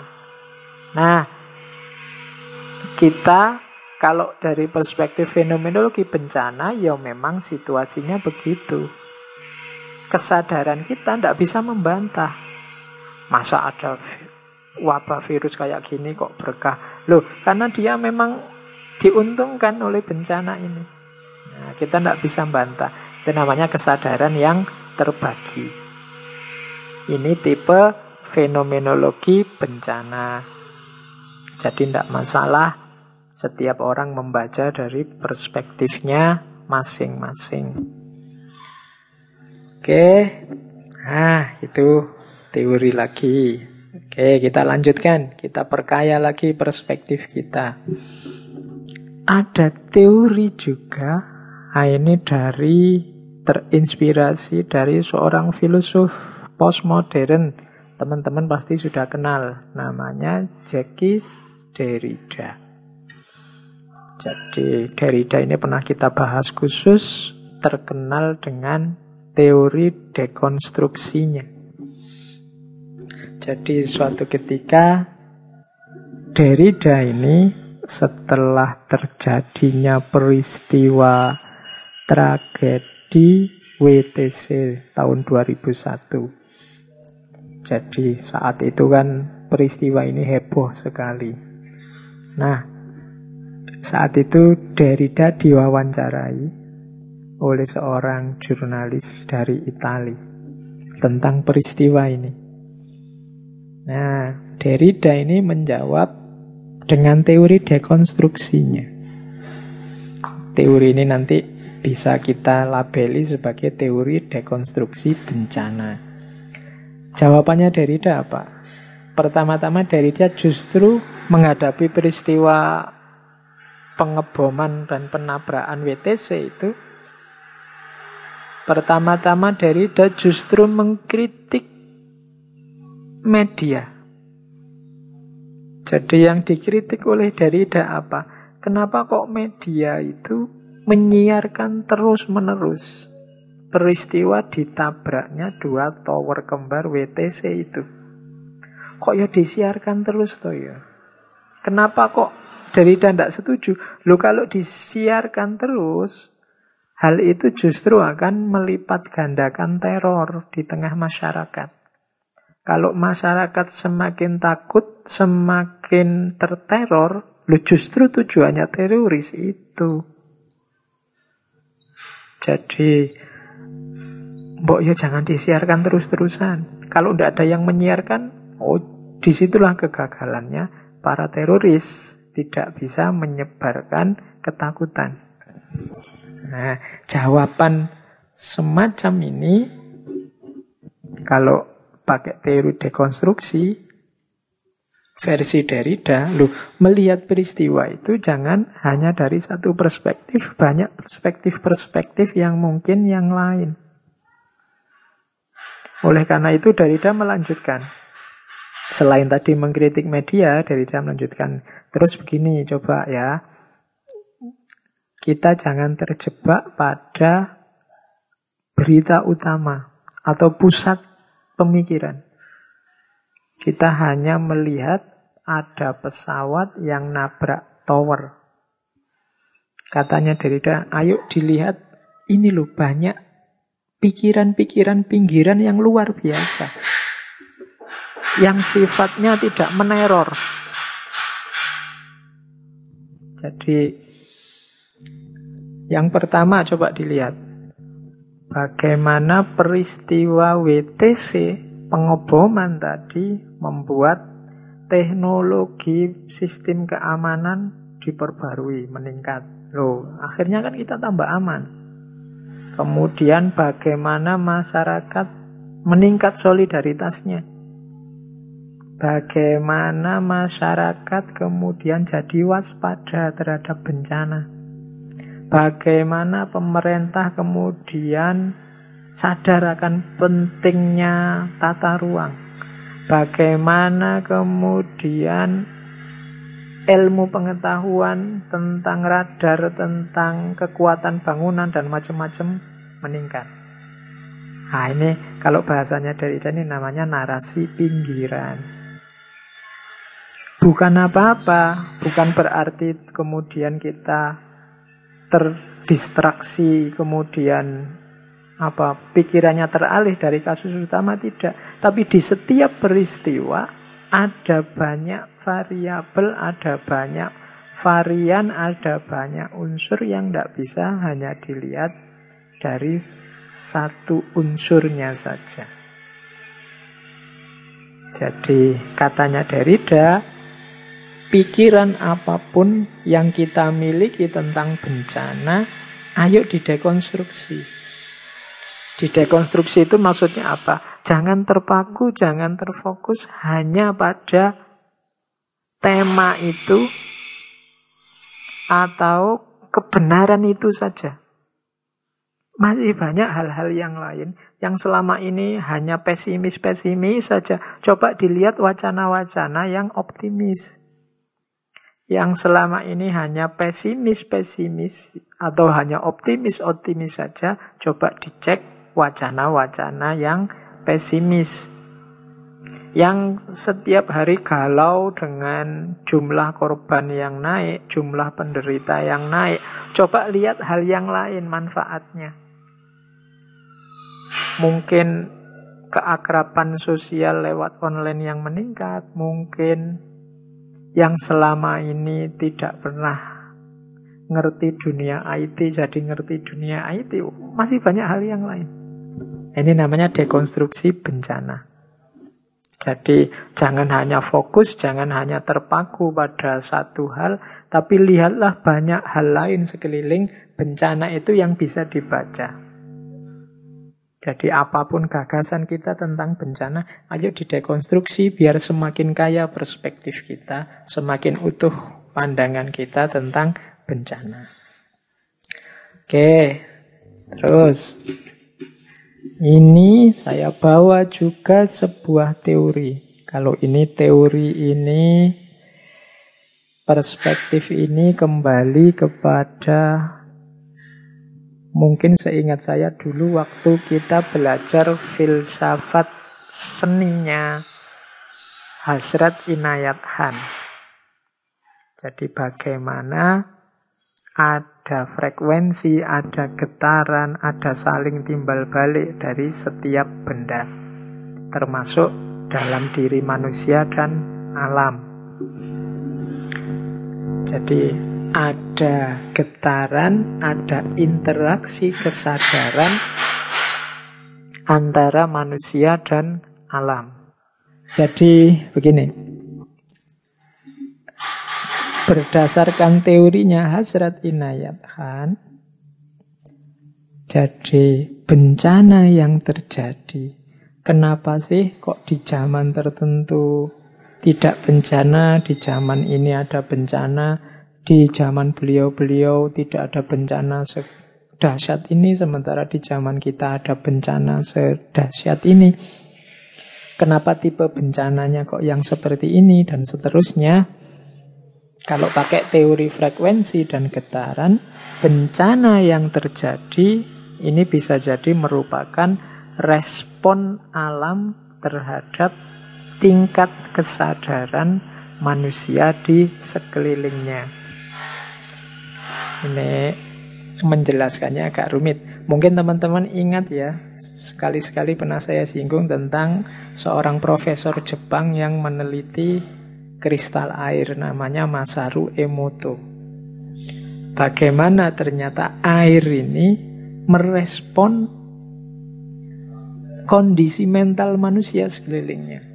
Kalau air ini dibacakan kalimat-kalimat yang bagus, yang mulia, kristal-kristalnya jadi bagus. Kalau dia dibacakan kalimat-kalimat yang kacau dan merusak, kristal-kristalnya juga merusak. Jadi rusak.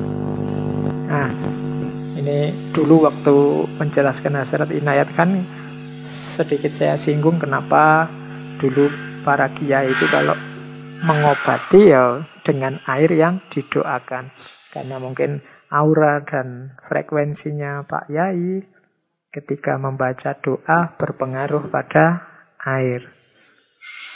Dan jangan lupa sebenarnya sering juga saya jelaskan kalau air itu ternyata bisa berubah-ubah sesuai frekuensi kesadaran, jangan lupa tubuh kita ini 70% lebih isinya air.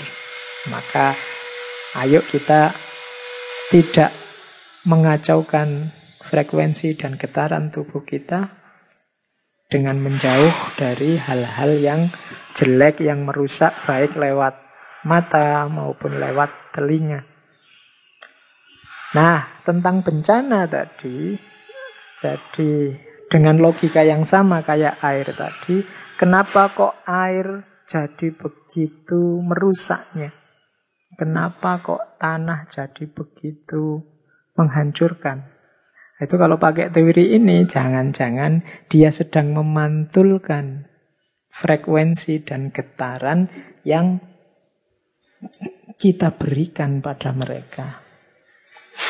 Jangan-jangan keangkara murkaan kita, jangan-jangan kebencian yang tiap hari kita sebarkan, jangan-jangan kalimat-kalimat kata-kata rusak yang tiap hari kita ucapkan berpengaruh terhadap alam.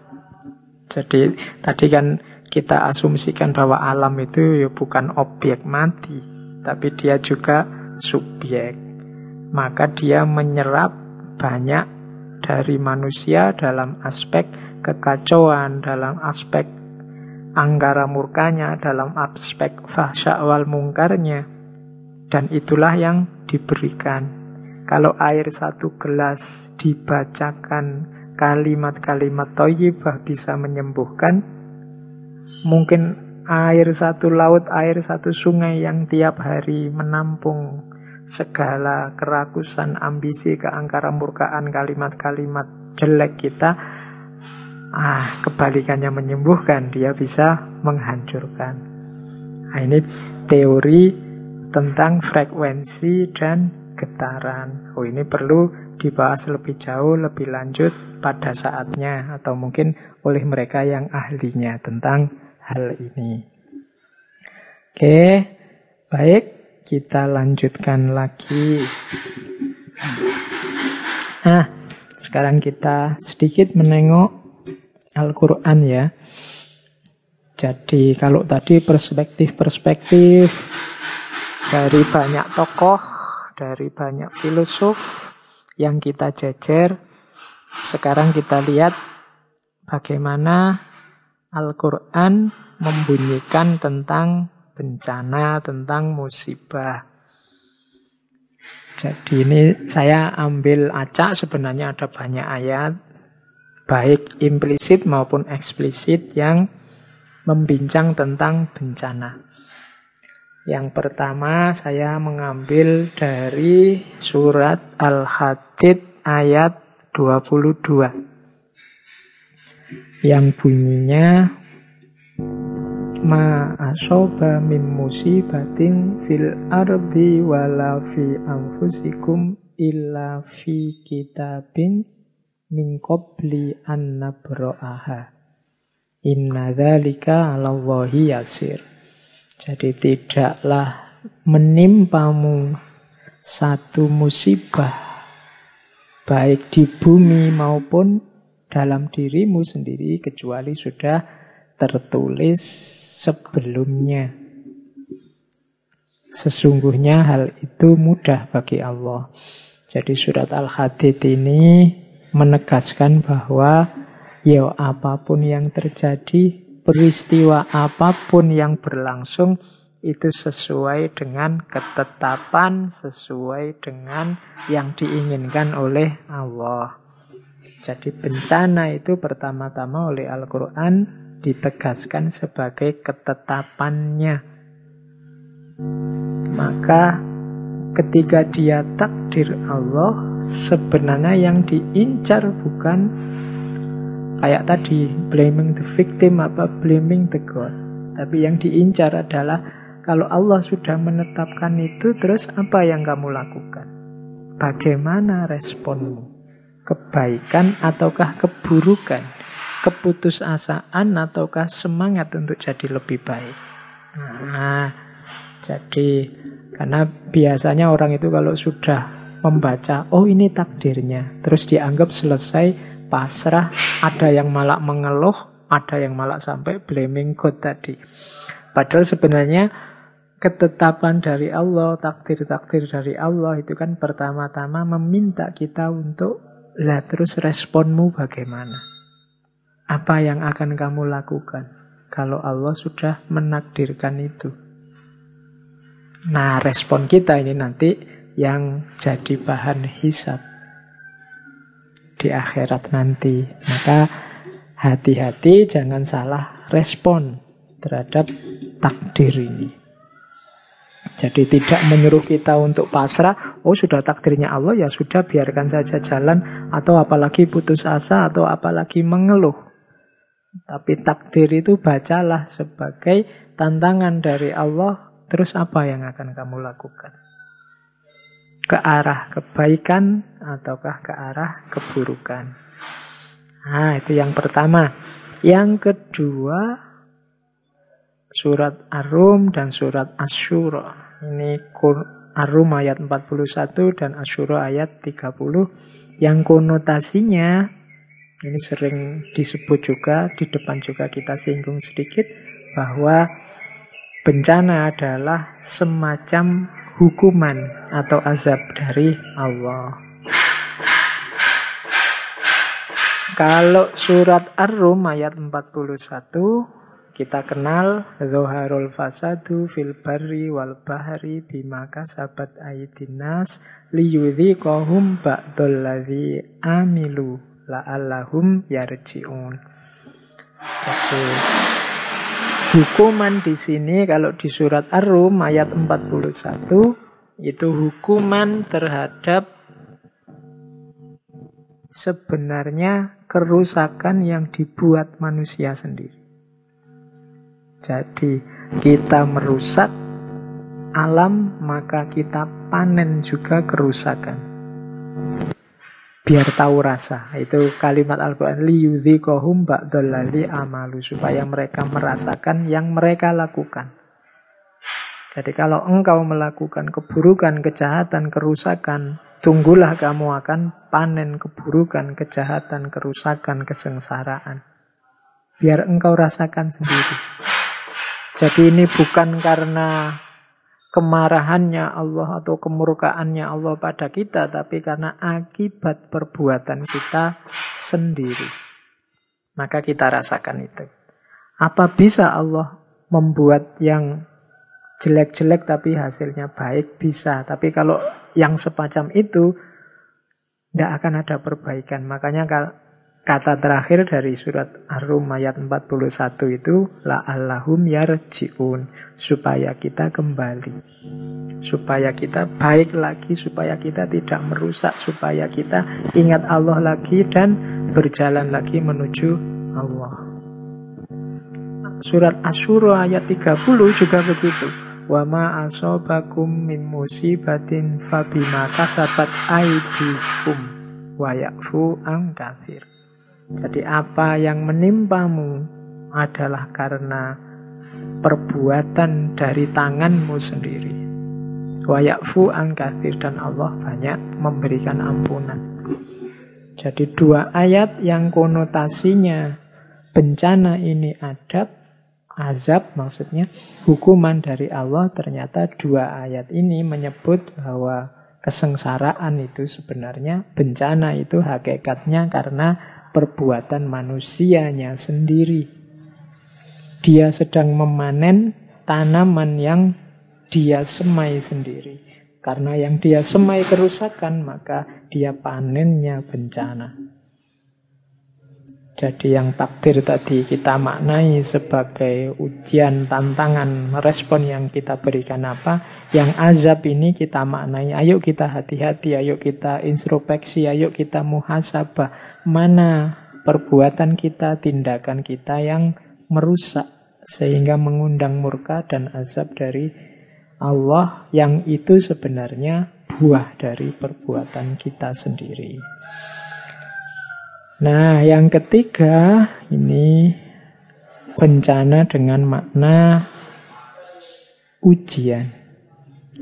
Ini diambil dari surat Al-Mulk dan surat Al-Baqarah. Al-Mulk ayat 2 dan Al-Baqarah ayat 155. Alladzi khalaqal mauta wal hayata liyabluwakum ayyukum ahsanu amala Wahual azizul wafur. Jadi Allah adalah zat yang menciptakan kematian dan kehidupan untuk mengujimu. Siapa yang amalnya paling baik. Dan Allah maha agung dan maha pengampun. Walanabluwannakum bisyai'im minal khawfi wal ju'i wa naqsim minal amwali wal anfusi wa thamarat wa basyiris sobirin. Untuk mengujimu dengan ketakutan, kelaparan, berkurangnya harta dan jiwa dan juga harta benda samarot buah-buahan wabasyiris sopirin dan gembirakanlah orang-orang yang sabar. Jadi dua ayat ini menyatakan kadang-kadang memang Allah menguji kita. Kita diberi kesulitan. Kalau di surat Al-Mulk tujuannya apa? ayyukum ahsanu amala. Kalau sudah dapat kesulitan dari Allah, coba dilihat respon kita seperti apa. Yang kita lakukan apa untuk menyelesaikan kesulitan itu. Nanti Allah akan ngecek mana yang ahsanu amala. Yang dilakukan paling baik. Tindakan paling baik yang dilakukan apa. Oke, sementara yang surat Al-Baqarah ayat 155 menegaskan kalau menghadapi bencana apakah itu ketakutan, apakah itu kelaparan, kemiskinan, kematian dan lain sebagainya? Solusinya adalah sabar. Wabasyiris sobirin. Oke, jadi itu pandangan dari beberapa ayat Al-Quran tentang bencana. Nah, dari beberapa referensi dari Al-Quran, hadis, dan beberapa kitab, bisa saya simpulkan sebenarnya hikmahnya bencana itu pada akhirnya mengkerucut dalam satu hal, yaitu naiknya derajat kita di hadapan Allah. Jadi ini dari perspektif agama, bencana itu ini hasil komparasi dari beberapa ayat, beberapa hadis. Menurut saya berpuncak pada naiknya derajat kita di hadapan Allah naiknya derajat itu bisa kita maknai. Semakin banyak kebaikan yang kita lakukan, sehingga Allah semakin dekat dengan kita. Yang kedua, bisa kita maknai kesabaran kita menghadapi bencana, membuat Allah tambah sayang dengan kita, dan kita semakin dekat dengan Allah bisa juga kita maknai segala akibat dari bencana kita pada akhirnya menggugurkan keburukan-keburukan kita, membuat kita semakin dekat dengan Allah.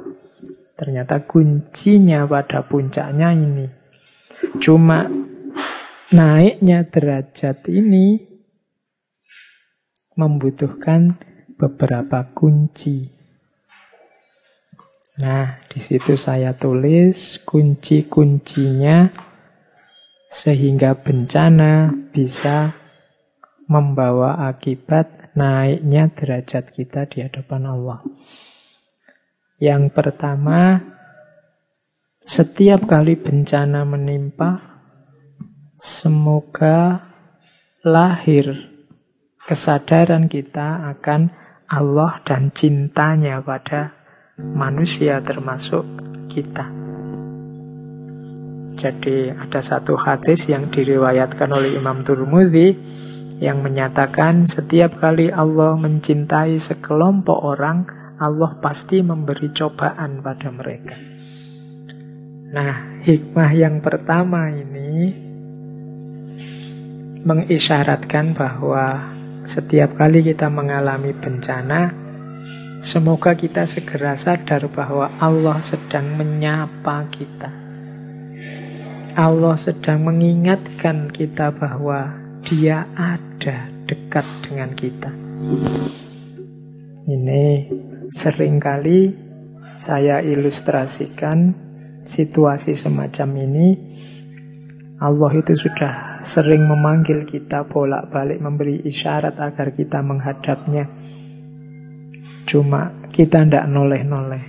Maka kadang-kadang untuk kita noleh ya perlu disenggol, kadang-kadang dilempar sedikit, kadang-kadang perlu dipukul sedikit biar kita sadar keberadaannya.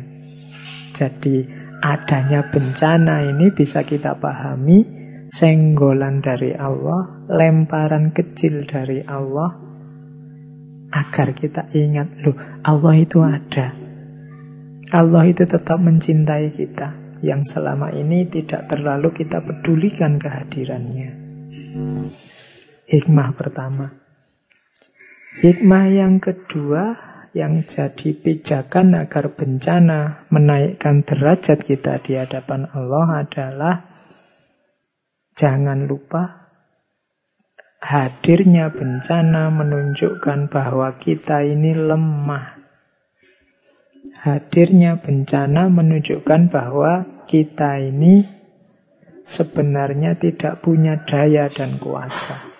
Semuanya milik Allah dan atas kuasanya. Maka bencana semoga menyadarkan kita untuk tidak takabur, tidak sombong, tidak angkuh, tidak tinggi hati. Jadi karena bencana membuka kenyataan akan kelemahan kita sebagai manusia. Hikmah yang ketiga, semoga bencana membuat kita muncul keinginan untuk semakin dekat pada Allah.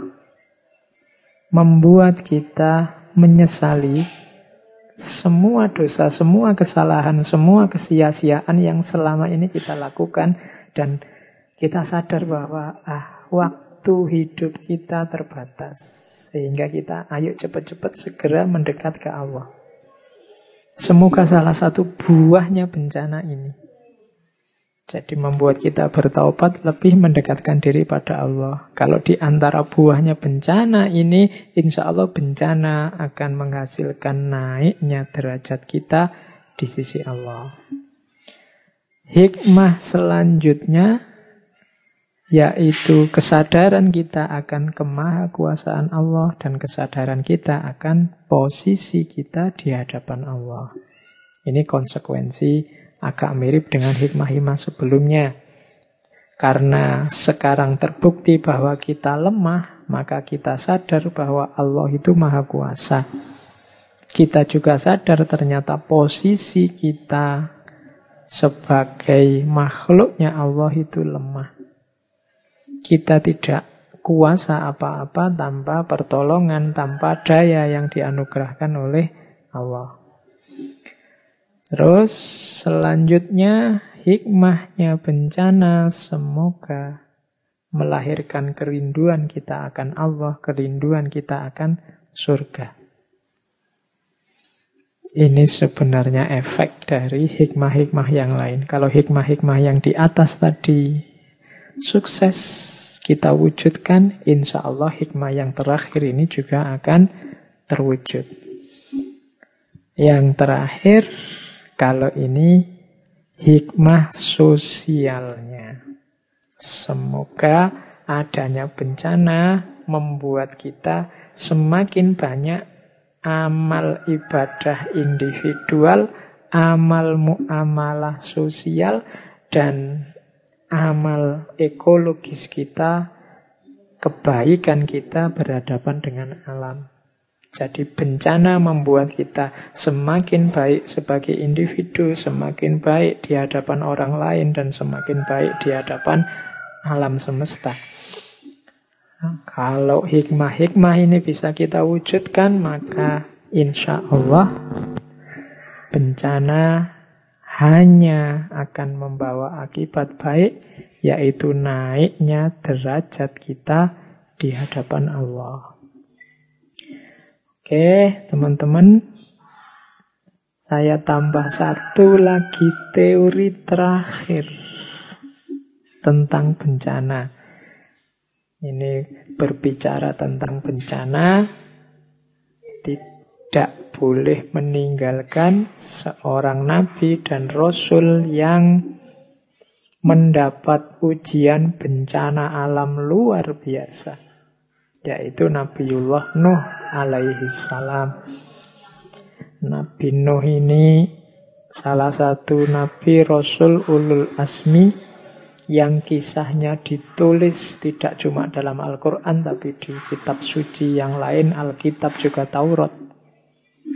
Nabi yang usianya konon sampai 950 tahun. Ada kisah beliau diangkat jadi Rasul itu usia 480 tahun. Ada yang bilang usianya 350 tahun. Kita semua sudah kenal bagaimana beliau ratusan tahun berdakwah. Tapi tidak ada respon dari umatnya sampai kemudian turun murkanya Allah. Nabiullah Nuh disuruh membuat kapal. Konon kabarnya membuat kapal ini sampai 40 tahun. Saya tidak tahu. Yang jadi kontroversi itu kan banyak tentang sekarang kapalnya beliau terdampar di mana, bahan kayunya apa. Bahkan ada wacana yang bilang jangan-jangan Nabi Nuh itu dulu hidupnya di Jawa karena kapalnya pakai kayu jati dan lain sebagainya. Kita hindari dulu kontroversi-kontroversi itu. Sedikit saya ingin kita belajar sebentar dari kisah bencananya Nabi Nuh ini. Jadi dari peristiwa ketika beliau harus membangun kapal, kemudian menyelamatkan pengikut-pengikutnya dan juga binatang-binatang yang diambil sepasang-sepasang dan seterusnya. Ini untuk teman-teman yang masih muda, ada beberapa pelajaran dari kisah perahunya Nuh dan bencana zaman itu. Yang pertama dari kisahnya Nabi Nuh dan kapal atau perahunya kita harus belajar yang pertama apa? Jangan terlambat naik perahu. Jangan terlambat naik perahu. Ini maksudnya apa?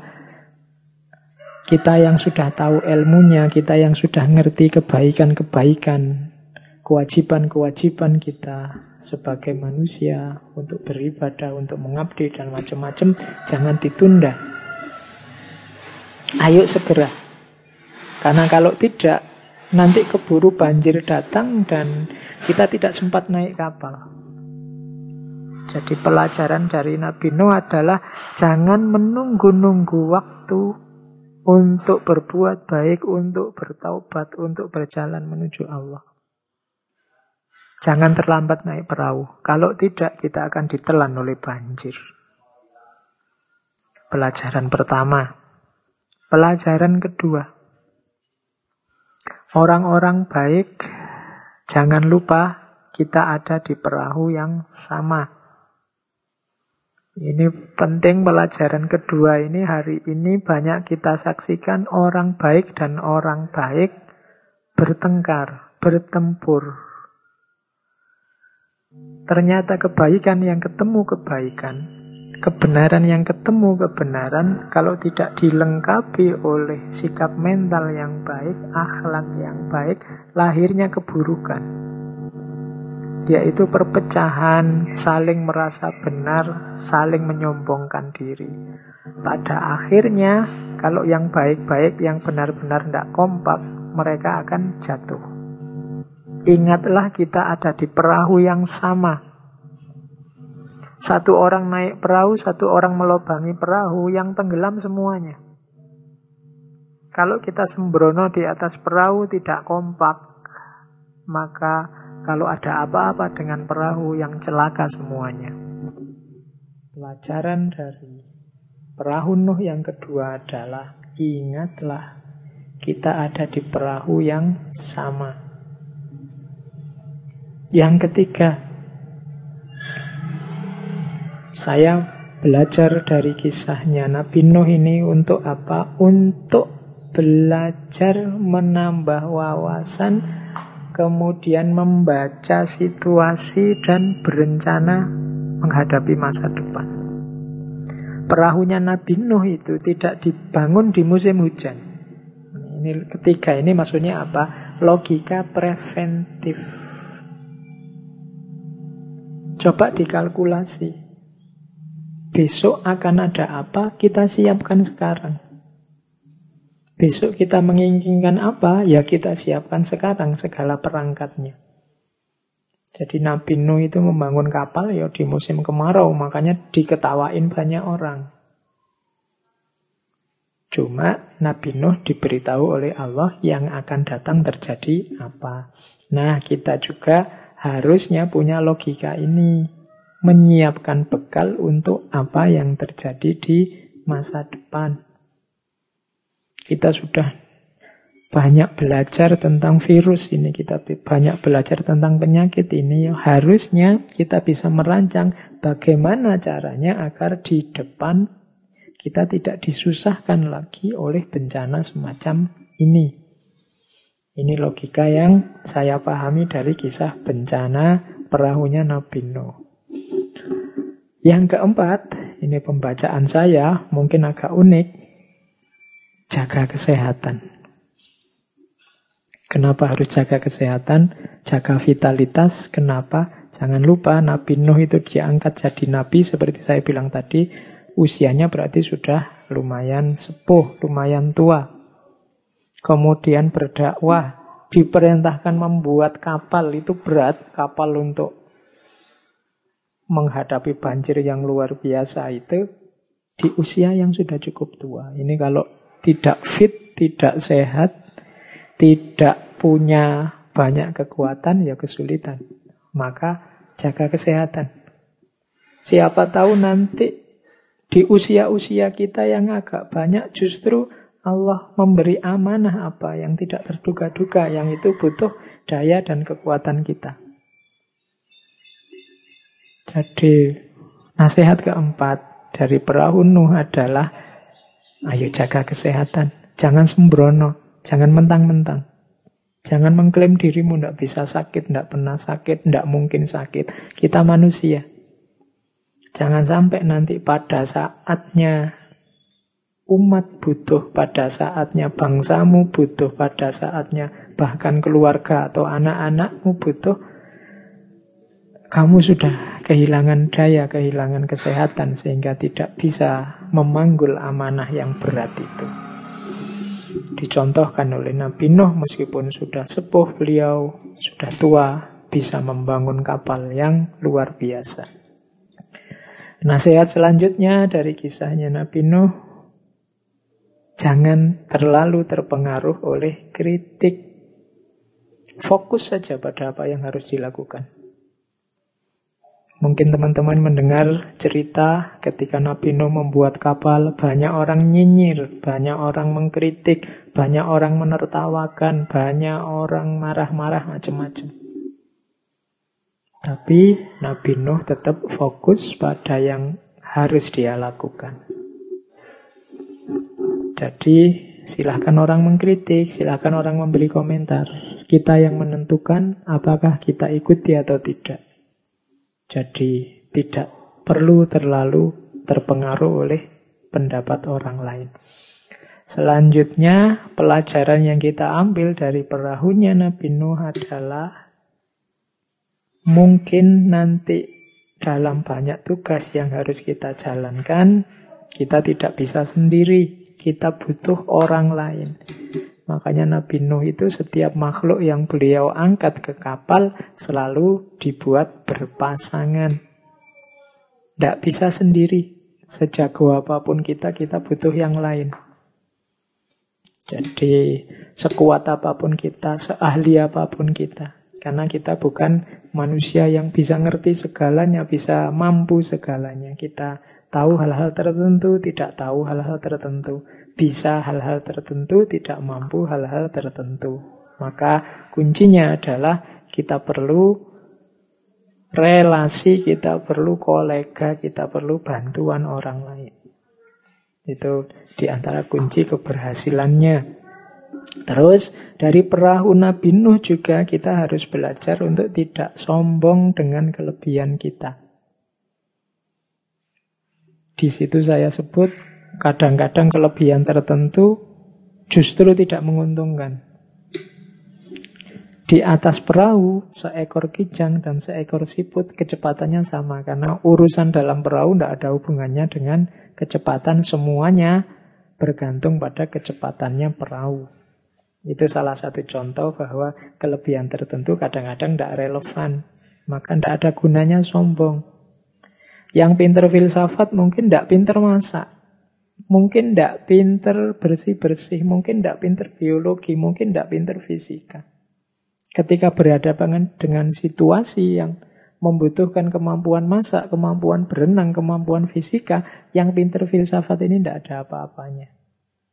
Maka belajar dari perahu Nabi Nuh, Kijang dan Siput, meskipun kelebihannya Kijang adalah larinya cepat, Siput merayap, tapi di atas perahu kecepatan tidak relevan sebagai kelebihan. Ini pelajaran untuk tidak sombong.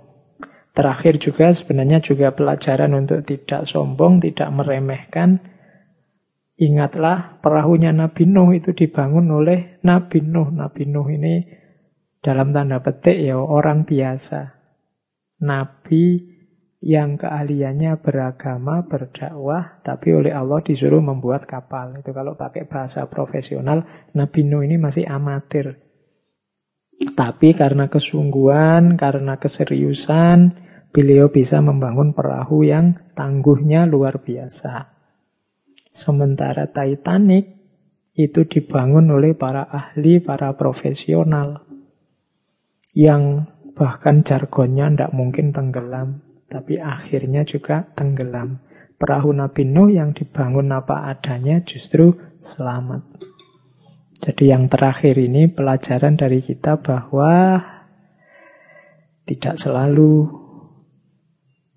ahlinya, tidak selalu yang tidak ahli, tidak selalu siapa pun melakukan sesuatu, itu bisa mengontrol hasilnya. Karena kunci semuanya itu nanti Allah yang menentukan. Jadi manusia wenangnya hanya berusaha sesuai kemampuan. Allah lah nanti yang menentukan keberhasilan atau ketidakberhasilannya. Oke, teman-teman saya kira itu ya. Sudah ke mana-mana panjang lebar kita berbicara tentang teori-teori perspektif-perspektif tentang bencana.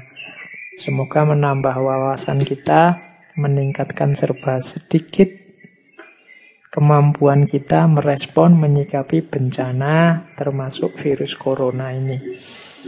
Ada satu hadis kutsi yang saya bawa di slide terakhir Allah Subhanahu wa taala berfirman, "Demi keagungan dan kemuliaanku, aku tiada mengeluarkan hambaku yang aku inginkan kebaikan baginya dari kehidupan dunia, sehingga aku tebus perbuatan-perbuatan dosanya dengan penyakit pada tubuhnya, kerugian pada hartanya, atau kehilangan anaknya."